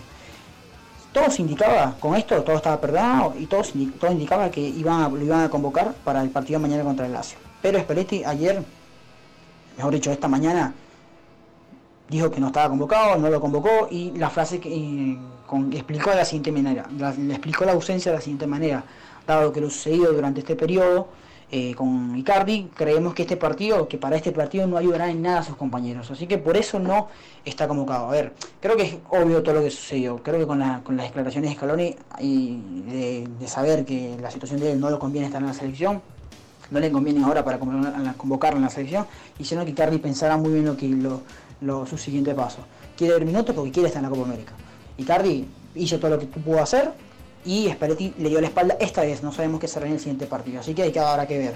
Eh, de resto, la Sampdoria juega con el Milan, hoy a la- está jugando en este momento, y mañana juega la Roma con el Napoli, además del Inter del Lazo a las 3 y media. En Alemania, última noticia, en Alemania el Dortmund respira, ya que le ganó 2 a 0 al Wolfsburgo con doblete de Paco el Cárcel y el Bayern Múnich empató justamente con el Friburgo 1 a 1. Así rompen el empate el primer lugar porque ambos, ambos estaban con eh, 60 puntos y el Dortmund ahora cuenta con 63 y el Bayern con 61. Bueno, eso fue todo por Fútbol Internacional. Un abrazo chicos esperemos vernos en la próxima. Presentó benditospoiler.com, tu nueva forma de ver la pantalla chica. Seguilos en Twitter en arroba benditospoiler. Volvemos, volvemos, volvemos con Tormenta Futbolera. Son las 16:36 minutos. Nosotros seguimos acá en el programa. Los vamos a estar acompañando hasta las 17 y 10 minutos aproximadamente. Nos regalaron 10 minutos más porque hay mucha información. Ya pasamos lo que era River, lo que era Boca. eh, se habló lo que, lo que estuvo diciendo Messi porque al fin habló. Josecito eh, el pasado dio su informe internacional con Icardi. ¿Ustedes creen que Icardi puede tener la opción de venir eh, para la Copa América? Yo creo que para mí eh, hoy en día no está tan a, tan a la altura de, de estar en la selección. Porque Lautaro Martínez también hizo un gran papel en los partidos que le tocó jugar. Yo coincido con él, eh, no está, debido a los problemas que tiene, serían aparte, digamos, pero influyen, ¿no? Pero no se hacen tan necesario como decía que está Lautaro Martínez, tenemos la posibilidad que vuelva Agüero, porque seguramente para la Copa América va a volver, y creo que con Dybala y toda esa mayoría de nueve que tenemos, eh, jugando de delanteros, puede pensarse un equipo sin Icardi. La- la- lo, lo que pasa para mí es que para Scaloni el, el 9 era, era Icardi. No lo convocó porque ahorita no tiene no está jugando Icardi. Pero Scaloni lo que tengo entendido es que está esperando a que retome para después seguir que- otra vez. Es que Icardi para mí en una buena en un buen nivel y recuperando juego es un gran 9. Acá tampoco tuvo muchísima suerte en la selección de nosotros, ¿no? Jugó dos, tres partidos, pudo hacer un gol, pero no tuvo la posibilidad de tener un poco más de juego y no tuvo la suerte de meter al menos dos, tres goles que, que le den alivio en este equipo, ¿no? Así es, bueno, y también ha- habló José del partido muy interesante frente Liverpool-Tottenham, que me parece que decide prácticamente, no prácticamente, pero decide gran parte del campeonato ya Liverpool, a ver si, si logra ganar al fin eh, la, la liga que la viene buscando hace tanto tiempo, creo que este va a ser su año, así que ese partido es importante, pero creo que es momento de volver a nuestro país, a nuestro fútbol, a, a nuestra querida Superliga, porque todos estamos en la expectativa de Racing campeón este fin de semana, no campeón. ¿Qué necesita que pase? ¿Qué no necesita que pase? Bueno, toda esta información va a estar de la mano de Agustín. Pero antes de eso, Angelito, creo que pasó algo importante, ¿no? Pasó algo importante en el partido de Godoy Cruz Patronato, hay gol del Tomba, eh, lo hizo a los 3 minutos el número 11. Con este, con este resultado que se está dando hasta ahora, eh, Patronato no, no estaría consiguiendo su lugar en eh, su permanencia en primera división debido a que faltan los partidos de mañana. Hoy si Patronato ganaba ya se aseguraba esta permanencia, ¿no? Qué locura. Bueno, vamos a ver, todavía queda un buen tiempo. Vamos en el tercer minuto del segundo tiempo. Pero mientras, eh, bueno, pasa el partido, Agustín nos va a estar contando todo lo que pasa, está pasando en Racing. Porque ayer habló Coudet también. Claro, ya habló Coudet, dio la formación, dijo que va a jugar Nelly Domínguez y Díaz, el Chelo Díaz, el 5 tan reconocido que tiene la academia, va a ir al banco, sorprendentemente. Porque- Se está recuperando, ¿no? Claro. Víctor Ramis, el autor de- del gol de, del equipo de Mendoza. Ah, perfecto. Y creo que acá en este partido se cruza, si no es, si no es el partido más interesante de la fecha, debe ser con Unión y Defensa, están ahí los dos. Ya que se juega Tigre, que es uno de los que viene remontando mucho, en- tanto con resultados para quedarse en primera, y con este resultado lo beneficia mucho más a Tigre, así que va a salir de lleno a buscar el partido, porque acordémonos que Tigre va a tener que jugar contra River la próxima fecha, y Racing que ganando ya se, se podríamos decir que es campeón, y empatando eh, lo obliga sí o sí a ganar la defensa, no puede ni empatar, que ya en ese término también es campeón Racing. Defensa que tiene un partido complicado debido a Unión, que viene haciendo un gran campañón. Como decíamos nosotros la otra vez, Unión es el único equipo que mantiene casi toda su formación, nada más cambió la defensa, agregó a, Cuadra que era de Racing, pero viene haciendo un gran papel, el Madelón, un gran técnico que tiene. También se vio eso en la Copa Sudamericana la semana pasada. Unión ganó muy bien su partido de local, mereció un poco más, eh, erró un penal, pero creo que lleva casi una llave casi cerrada eh, para esta fase de Copa Sudamericana. Y un dato, además de, de Racing, en las prácticas se pudo observar que el Chacho no va a salir a matar, como se diría, mata-mata en el partido, sino que va a salir a esperarlo a Tigre. Tigre la- viene jugando muy bien, Pipo Claro. Gorosito viene haciendo una gran campaña, vamos a ver si, si le resulta, porque esto es un partido también, Racing para quedar campeón y Tigre que se tiene que salvar del descenso, que viene bien en ese proceso. Aparte Tigre, con la llegada de Pipo Gorosito, consiguió algo fantástico, digamos, porque estaba casi descendido hasta el momento que lo agarró Sí. él. Eh, hoy se encuentra a tan solo tres puntos del, del tema del descenso con Patronato que está perdiendo. Si gana Tigre lo alcanza mañana, si se termina este resultado. Y además lo que pasa es algo inédito de nuestro fútbol, que, que Tigre está peleando por un ingreso a Copa, eh, Copa Sudamericana. Y es un dato posible, además. Está. El, el último que estaría entrando con, con diferencia de gol es Independiente, que tiene 32 puntos, una diferencia de gol de 5. Y Tigre también tiene 32 puntos. Lo único que no lo beneficia a Tigre es que tiene eh, menos 4 en diferencia de gol. Ay, Dios mío. Porque acordémonos que Tigre también tuvo un partido increíble contra el Banfield de Crespo. Sí. que Terminó 4 a 4. Pero Sí, ya a enfocándonos directamente en Racing, te digo la formación del equipo del Chacho. Claro que sí, vamos a repasarla. que sería con Arias en el arco, Sarabia, que vuelve de la selección, que no tuvo ni siquiera minutos en la selección de Scaloni, Sigali, Donati, Mena, Domínguez, Saracho, que jugó, según Scaloni, también 15 minutos increíbles, yo no los vi los 15 minutos, el Paul Fernández, Solari, el Licha López y Darío Sitanich.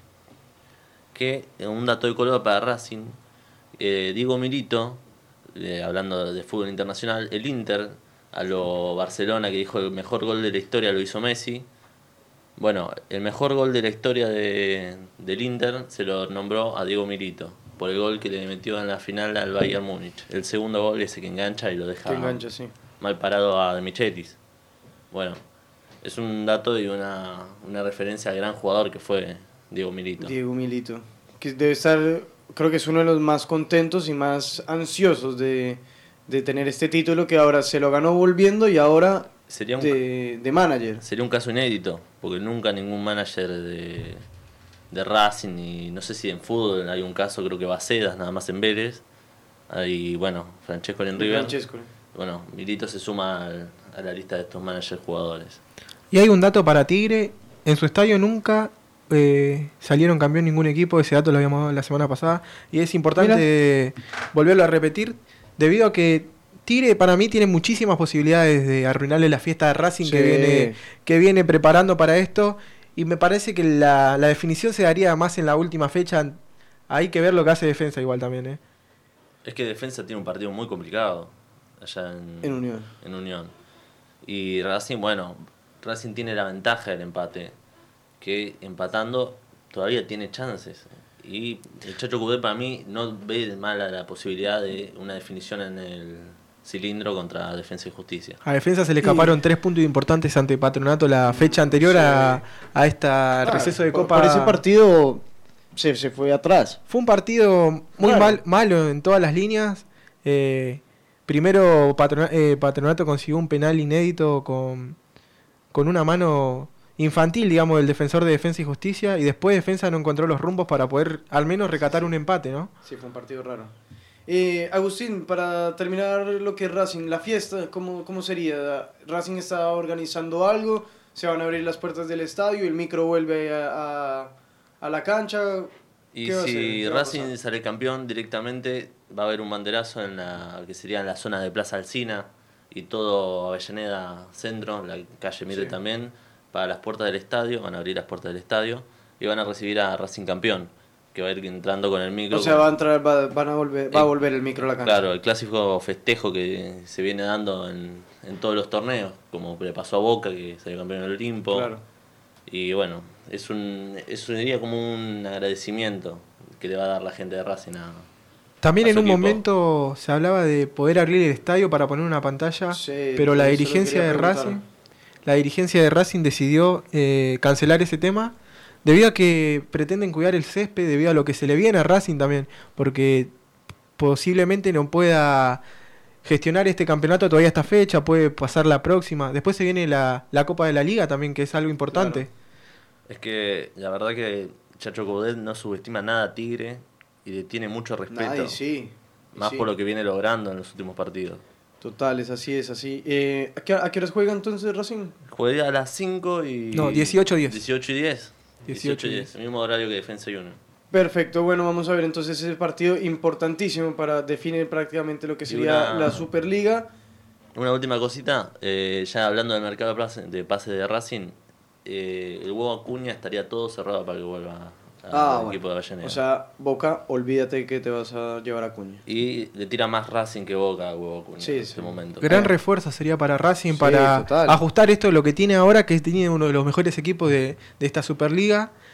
eh, y sería un gran, un gran nombre, ¿no? Sí, total. Además que Neri... ¿Se sabe por cuánta plata? Y creo que por más o menos lo que sale, que son 16 millones. Más o Ah, menos. bueno. Víctor definitivamente tiene una, una buena billetera. Le entraría un gran número de plata a Racing si gana este billetera. torneo. Blanco hizo todo bien, digamos, en lo diferencial en el club. Sí, lo está haciendo bien. Bueno, vamos entonces a ver ese resultado. Ojalá si llegue a ganar Racing, que celebre todo en paz, que no haya ningún inconveniente, que el equipo pueda llegar y no, no haya no haya ningún altercado, que la gente celebre eh, normal, tranquilo, como tiene que ser, porque siempre es un, un festejo importante, familiar sobre todo, porque es, van las familias sobre todo a, este tipo de, cosas. Así que bueno, le deseamos lo mejor a los hinchas de Racing, cero nervios para hoy y bueno, también para los de Tigre que no quieren, no quieren descender. Y bueno, ya hablamos del azul, ahora nos vamos de rojo, nos vamos a hablar de rojo con Gianfranco Durante, que deja un excelente audio. Vamos a escuchar qué nos dice ahora de del rojo que está peligrando. Ojo con Holland, ¿eh? Liceo, un abrazo para vos y para toda la mesa. Y mañana juega Independiente en el marco de la fecha 24 de la Superliga Argentina de Fútbol. Va a recibir a las 17.45 en el Estadio Libertadores de América a Vélez Arfield, al equipo de Heinze. Varias dudas en Independiente en esta semana de entrenamientos. Por su parte, Francisco Silva sigue trabajando diferenciado. Tiene una distensión isquiotibial izquierdo, intensificó sus trabajos físicos en el campo. Guillermo Burdizo sigue aún recuperándose del desgarro del aductor. La noticia es que Celuti volvió a trabajar y va a estar a la par eh, del grupo y de Ariel para el partido de mañana. Por su parte, en cuanto al 11, Nicolás Figal está suspendido también por la expulsión. Eh, y también lo está Nicolás Domingo. Hay que ver cuál va a ser su reemplazo. Para mí, un posible 11, te digo: Martín Campaña va a estar en el arco, Fabricio Bustos al lateral derecho, tres centrales con Franco Brite y Gastón Silva, Sánchez Meño al lateral izquierdo, Pablo Hernández, Pablo Pérez en la mitad de la cancha, Silvio Romero como punta, Benítez y Cecilio Domínguez los extremos. Este es el posible 11. Mañana recomiendo a que toda la gente vaya temprano al Libertadores de América. A haber una conmemoración muy linda este mismo sábado 30 de marzo, previo al partido a los desaparecidos de la dictadura militar, la última dictadura militar, que han sido deportistas de Independiente y también concientización afuera del Estadio de Derechos Humanos sobre lo que pasó y para que no vuelva a suceder nunca más. El día miércoles 3 de abril, Independiente va a recibir a Binacional, ya este miércoles que viene. No guarda jugadores Holland porque creo que tiene que ganar mañana ante Vélez porque tiene 32 puntos para el ingreso a la Copa Sudamericana, pero eh, va a ir con lo mejor tanto hoy como el miércoles que viene. El miércoles que viene, 21 a 30, recibe a Binacional de Perú en Avellaneda. Recordemos que va a ser 21 a 30 y luego lo visitará más adelante, finalmente en Arequipa. No va a ser a- en Huancayo, la Conmebol no acató el pedido del equipo peruano por el rechazo de Independiente de jugar a 3.500 metros de altura y el partido finalmente será en Arequipa. Te mando un abrazo, Liceo, para vos y para toda la mesa, informó Gianfranco Durante para Independiente de Avellaneda. Nos vemos el sábado. Bueno, el, el informe de Gianfranco Urante, ya saben los que van a ir a, a la cancha independiente, vayan temprano. Linda conmemoración que van a hacer. Me gusta cuando hacen estos, estos actos de eh, concientización para que estos actos no vuelvan a suceder. Interesante eso, además, eh, sobre futbolistas que, que también se desaparecieron. No, yo no tenía, no lo tenía en mi chip esa, esa parte, así que una gran información gracias a Gianfranco para un independiente que necesita ganar. Él dice, creo que necesita ganar, pero me parece que sí o sí, no tiene de otra. Independiente, como decíamos recién, no tiene otra, debido a que está peleando esta posición de Copa Sudamericana que está muy, muy cerca. Si querés, en un ratito la volvemos a repasar. Sí, Antes de finalizar, repasamos los ingresos a Libertadores, Sudamericana y cómo queda el tema de promedios. Pero hay muchos equipos que están ahí en diferencia de uno o dos puntos nomás, ¿no? Independiente que depende de sí mismo en el partido de hoy contra Vélez. Y Vélez también. Vélez también está buscando la posición de Sudamericana, casi la tiene, casi la tiene abrochada. Vélez peleaba un lugar en Libertadores, pero se alejó un poco. Se alejó. Increíble lo de Holland, cómo fue bajando el rendimiento después de, de el gran equipo que tuvo, pero los errores me parece un poco de terquedad que tiene a veces Holland con él mismo, de que se encapricha y no lo cambia de decisión nadie. Así que bueno, unas por otras, creo que este no es el mejor momento Y lo- para Independiente y vamos a ver Y entonces. lo sigue extrañando todavía Gigliotti. Claro, por eso. No lo quería decir así, pero esa es una de sus decisiones. Por ejemplo, que se quedó sin, sin el pan y sin el queso. Bueno, vamos a ir ahora a otro equipo. Nos vamos al sur ahora. Ya pasamos. Me encanta ir. Ya fuimos a Tigre, a, a La Boca, a Núñez. Ahora nos vamos al sur. Nos vamos a Lanús, al equipo Granate, donde mañana va a estar recibiendo a Belgrano. Un partido también importante para ambos. Lanús que necesita sumar sí o sí. Y Belgrano por el ascenso. Por el descenso, perdón. Claramente, como decías vos, Fran, recién, Lanús mañana de las 13.15 recibe a Belgrano, un Belgrano que necesita esta victoria para, para seguir soñando con quedarse en primera división y dado este resultado que estamos viendo ahora que van 16 minutos entre Godoy Cruz y Patronato, que Godoy Cruz sigue ganando, le da un poco más de posibilidad. Pero primero vamos a repasar un poco lo que fue esta semana del conjunto Granate en donde Nicolás Thaler, central Granate, sufrió la rotura del menisco interno de la rodilla izquierda y se perdería lo que queda de este semestre, principalmente estos dos últimos partidos ante Belgrano y cerrando en el Amalfitani ante Vélez. Pero podría llegar eh, para esta Copa de la Liga que se viene después. Pasando otro de los temas de la semana de Lanús, la reserva cayó 3 a 1 ante Belgrano, partido que se jugó esta, esta semana. Lanús se ponía en ventaja con gol de Matías Donato, un jugador que está pidiendo pistas en el 11 titular de, de Luis Ubeldía. Es el máximo goleador de las inferiores granates con más de 100 goles. Y el equipo de Rodrigo Acosta se queda con 35 unidades antes de finalizar eh, este torneo de reserva. Pedro de la Vega, por su parte, también fue elegido como el mejor jugador revelación del fútbol argentino en, en juveniles del premio Alumni 2019 y concentra en lugar de Rivas que salió por un dolor en la espalda. Entonces, como decíamos, mañana 13-15 Lanús recibe a Belgrano, partido clave por los promedios pensando en la próxima temporada en el equipo de Lanús. Y vamos a pasar una estadística del árbitro que será Facundo Tello. Y Lanús con este arbitraje nunca pudo ganar. Tello lo, lo dirigió en 6 oportunidades, 3 empates y 3 derrotas. El historial Granate ante Belgrano jugaron 29 partidos, 10 triunfos de Lanús, 6 de Belgrano, 3 empates. El último jugado en la Fortaleza fue un empate 0 a 0 en el campeonato 2015. Y vamos a pasar el 11, probable 11 casi confirmado para de Subeldía para mañana recibir a, a Belgrano de Córdoba. En el arco estaría Ibáñez, la saga central estaría compuesta por Carrasco, Tiago Pagnusat, García Guerreño, Pasquini estaría jugando de 3.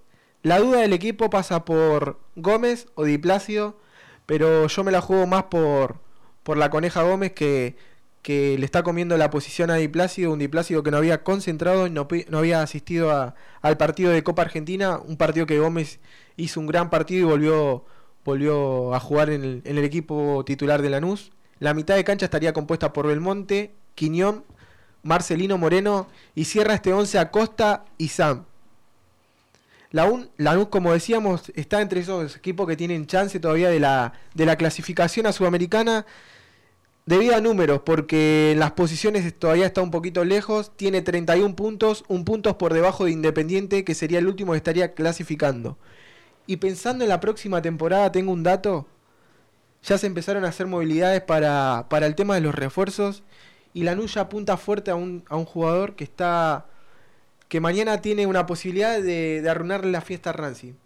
Y te estoy hablando de Walter Montillo, jugador de Tigre que tiene 34 años, tiene un gran presente en Tigre y además es hincha de Lanús.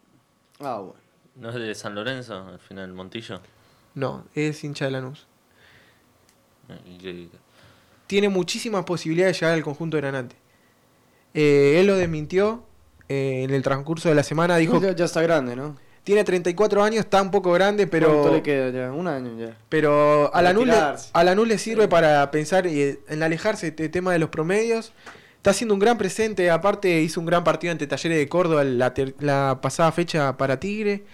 A mí me gusta y veremos qué pasa con este jugador que tiene un gran presente, ¿no? Es una de las revelaciones para mí del torneo. A su edad y cómo volvió. De la llegada de Pipo Gorosito me parece que tomó eh, un- gran presente. Antes Tigre, como se veía, no estaba haciendo muchísimo. Pero de la llegada de Pipo Gorosito mejoró mucho y es uno de los estandartes de este equipo. Quiero preguntarte, pre- porque se, se habla mucho ya de, de lo que es el próximo semestre, del, del promedio. Su el día se sienta con el presidente. ¿A qué, a, a- a qué aspiran? ¿A, a- alguna copa internacional? ¿A pelear la punta? ¿A mantenerse? Porque la economía de Lanús tampoco es la mejor. Antes de que me, res- me- me respondas, eh, volver al partido de Godoy Cruz Patronato, que en este momento acaba de empatar Patronato 1 a 1 y en este momento Godoy Cruz se acerca y ¡oh! Se la acaba de comer. Señores, eh, al final 1 a 1 esto. Sigue igual, minuto 21, todavía queda bastante tiempo. Lo seguimos de cerca este partido porque esto depende también de lo que estamos hablando, de, esto, de estos de, de los descensos, de los promedios, de mirar si Tigre qué tan, eh, cómo tiene que salir a, a jugar. Y bueno, ahora sí, Ángel, volvamos otra vez con la parte de, de Lanús. ¿A qué aspira este equipo el próximo año? O este año prácticamente. Este año prácticamente, perdón, es un tema que se viene hablando muchísimo desde que Lanús, que la llegada de Luis Ubeldía, cosechó muchísimos puntos de lo que venía haciendo en este año y que Lanús consiguió la posibilidad de acercarse a un puesto internacional luego de lo que fue el mal paso con Carboni y, y consiguió estar ahí peleando y todavía tiene muchísimas chances de quedarse con un puesto de, de Copa Sudamericana. Y como decís vos, al momento de sentarse Subeldía con Nicolás Russo, que es el presidente actual de Lanús, eh, dejan todas las cuestiones de lado. Lo mismo pasó con José San, que tuvo sus inconvenientes con Nicolás Russo. Pero Luis Ubeldía lo quería en este equipo, lo necesitaba, se lo manifestó. Entonces Nicolás Russo dejó los problemas de lado y lo fue a buscar a José San. Lo que se tiene que hacer, profesional. Claramente, cuando aparte la institución lo necesita, como estaba pasando con Lanús, llegó José San, convirtió seis goles en siete partidos, un número Tremendo, fantástico, Pepe. con 38 años. Y como vos decías, eh, Lanús en estos momentos está pensando más en el tema de los promedios. Piensa, este año ya está, ya hace dos, tres fechas atrás ya culminó la pelea del descenso, pero el año que viene, el próximo torneo, perdón, va a arrancar muy complicado debido a que arranca con 60 puntos, solamente 7 los separan de Gimnasia de la Plata que tiene 53. Todavía faltan dos fechas que Lanús deberá ganar para, para seguir engrosando su promedio, pero no se ve con malos ojos participar nuevamente en Copa Sudamericana debido a, que Lanús lo hizo hace 12 años consecutivos, hizo eso, y que Lanús en estos últimos tiempos se vio como un equipo, no grande, pero un equipo que le da miedo a muchísimo, ¿no? De acá a Argentina. Y la última, Ángel Cortica, económicamente, ¿cómo está? Lo pregunto porque tiene jugadores como De La Vega que en cualquier momento se pueden ir y le dejan un gran capital al club. Económicamente Lanús se encuentra muy bien, eh, los jugadores tienen su pago mensual eh, a día, eh, no se le debe nada a la AFA, tiene una gran gestión con Nicolás Russo. te voy a traer el dato bien para la próxima semana del, del tema del dinero, pero Lanús se encuentra muy bien, hoy está jugando con muchísimos juveniles, pero le había ingresado un gran número con la venta de Miguel Almirón, por ejemplo, la venta de Monetti, la venta de Andrada que se le hizo a Boca. Y Lanús tiene un gran número pensando en lo que puede ser el mercado, pero lo que pasa que eh, el conjunto Granate le inspira, al igual que Banfield, y Banfield ayer jugó con 11 de su cantera, 11 jugadores de, de la cantera de Banfield, y le inspira eso, sacar grandes jugadores como Pedro de la Vega y seguirlo vendiendo en el mercado. ¿no? Qué bien, qué bien. Bueno, vamos a ver entonces. eh, Una cosita que me olvidé de Racing, puede ser. Claro, claro. Eh, va a jugar el jueves, 4 de abril, contra Boca Unidos por la Copa Argentina. Partido que está entre el medio de la definición de campeonato. Menos mal tienen recambio Racing. Por suerte. Pero ya Chacho Codé dijo que lo importante es el campeonato, lo Y demás sí. puede Hay ser que- secundario. Hay que ver eso también del tema de la Copa Argentina, porque eh, Racing viene a hacer una pésima Copa Argentina, quedó eliminado en la cancha de Banfield en 32 avos de final, y hace muchísimo no pelea ese torneo, debido a que le da un... Bueno, Racing ya lo consiguió ese lugar, ¿no? Pero puede tener alguna copa más y, y se le complica, ¿no? Claro, y tiene con qué además. Esa es la posibilidad. Pero bueno, vamos a hacer una tanda corta, la última del programa. Ya seguimos con Tormenta Futbolera porque tenemos el partido de Argentino Juniors y Rosario Central con los informes respectivamente. Volvemos con Tormenta Futbolera, ya nos están quedando poquitos minutos para finalizar el programa, pero los estuvimos acompañando durante dos horas.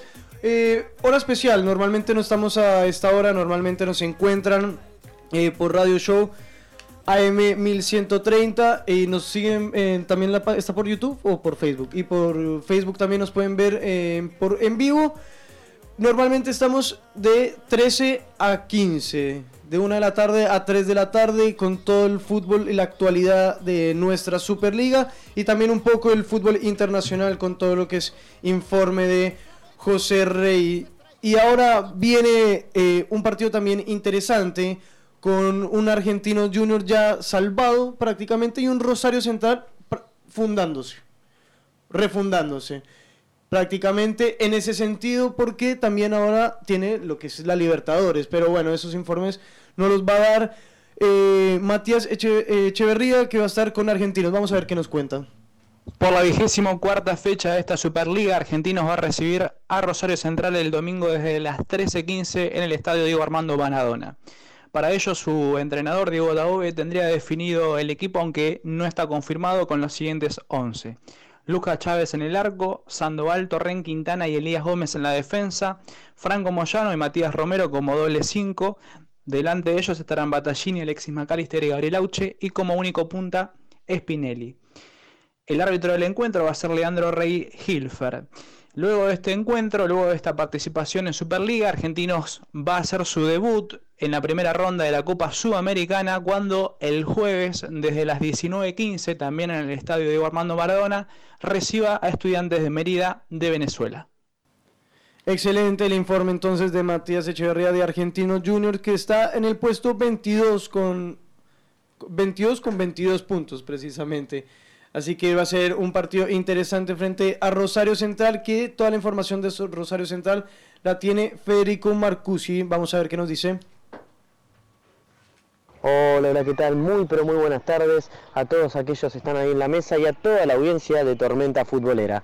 Bueno, el canalla, el Rosario Central, que va a estar jugando mañana, domingo eh, 31 de marzo a la una y cuarto del mediodía, frente a Argentino Junior, el bicho de la paternal de Diego Dabove, lo que será el estreno de Diego Coca al mando del equipo auriazul, eh, el, ex técnico de Racing que aún no confirmó los 11 iniciales para jugar mañana el partido correspondiente a la fecha 24, pero sí hay un probable equipo que sería con Ledesma en el arco, Molina, Barbieri, Caruso, que vuelve luego de la lesión, y el chileno Parot marcando la punta izquierda, mitad de cancha Rinaudo Ortigosa, Gil por derecha y Camacho por la izquierda, Lovera como enganche y arriba Germán Herrera. Ese es el probable 11 de central para enfrentar mañana Argentinos Juniors. El caso del Toro San Pedri, que es duda hasta último momento, eh, porque tiene todavía los problemas en el tobillo izquierdo que eh, arrastra esa lesión desde el partido con, eh, con Talleres en la cancha de Lanús en, en septiembre, desde septiembre del año pasado.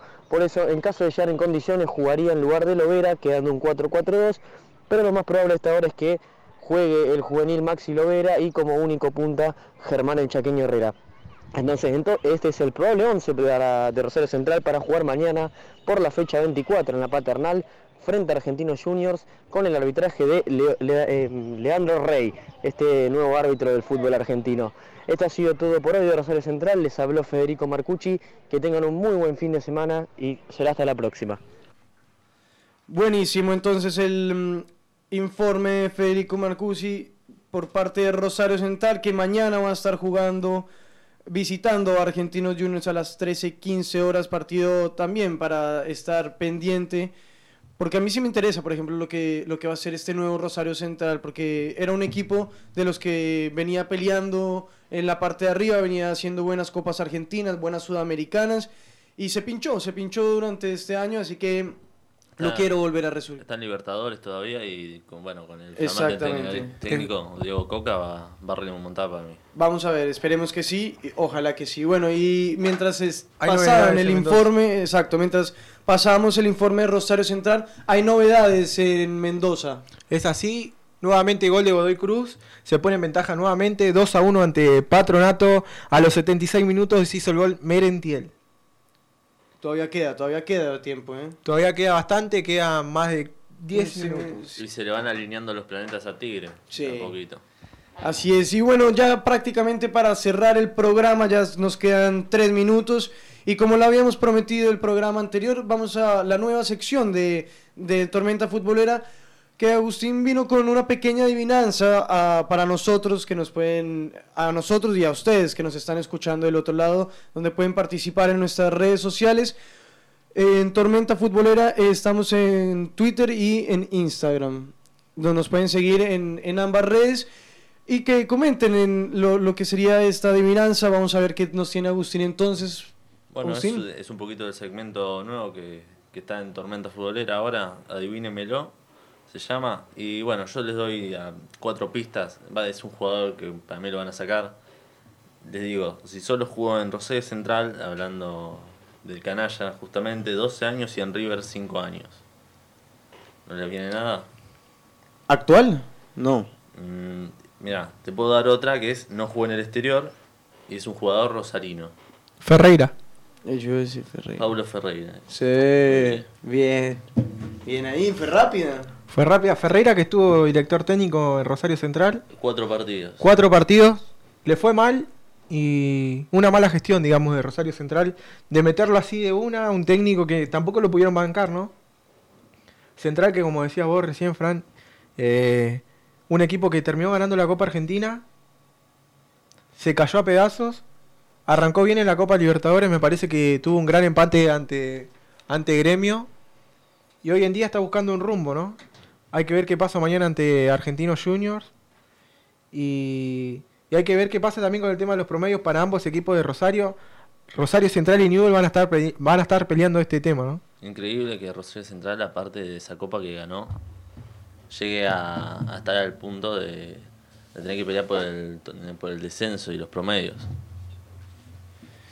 Bueno, si te parece repasamos un poquito antes Claro de finalizar sí, la fecha. Sí, sí, ya que nos está quedando poco tiempo, repasemos rápidamente lo que es la última fecha, lo que ya prácticamente se está acabando. Vamos en la fecha 24, que este fin de semana, y la próxima, y se acabó lo que sería la Superliga por este año. Vamos a ver entonces cómo va, Ángel. Es así, hoy 17.45 Independiente recibe al Vélez de Heinze. A las 20 horas Talleres de Córdoba recibe a River. Ya pasando el día domingo, mañana Atlético Tucumán de temprano recibe a Aldo Civi, Argentino Junior a Rosario Central de las 13.15, mismo horario para la Nube Belgrano, 18.10 para Defensa y Justicia Unión y también para Tigre Racing Club. Se define el campeón, una pregunta que queda abierta, ¿no? Ya pasando el lunes y lunes primero de abril y cerrando lo que será esta fecha, 18, 19 horas para Estudiante de La Plata, San Martín de Tucumán y 21 a 10 cierran la fecha, 24 Colón recibe en Santa Fe a San Martín de San Juan. Buenísimo, Ángel. Y quiero ver la, la tabla, quiero saber quiénes están Libertadores, Sudamericanos. ¿Independiente está o no está en Sudamericana? Racing está puntero con 55 puntos, 4 le lleva a Defensa y Justicia, que es el segundo, el perseguido de este conjunto de Coudet. Tercero se encuentra Boca Junior con 50 puntos. Cuarto, 42 puntos para River. 39 puntos para Atlético Tucumán. Un Atlético estaría jugando el repechaje. Sexto para Vélez, 37 puntos. Unión con 34 puntos. Talleres de Corva, 33. Y cierra el último puesto de Copa Sudamericana, Vélez Independiente con 32 puntos. Y en la zona baja se abre nuevamente todo esto. San Martín de, San de Tucumán ya descendido. Tigre, San Martín de San Juan y Belgrano, 87 puntos. 3 le lleva Patronato. Perfecto, perfecto, Ángel. Qué lindo que es el fútbol y qué lindo que es Tormenta Futbolera. Se nos acabó el programa, señores. Nos vemos el próximo, mier el próximo sábado. Un saludo grande a todos. Nos vemos en AM 1130. Esto fue Tormenta Futbolera. Muchas gracias. Nos vemos.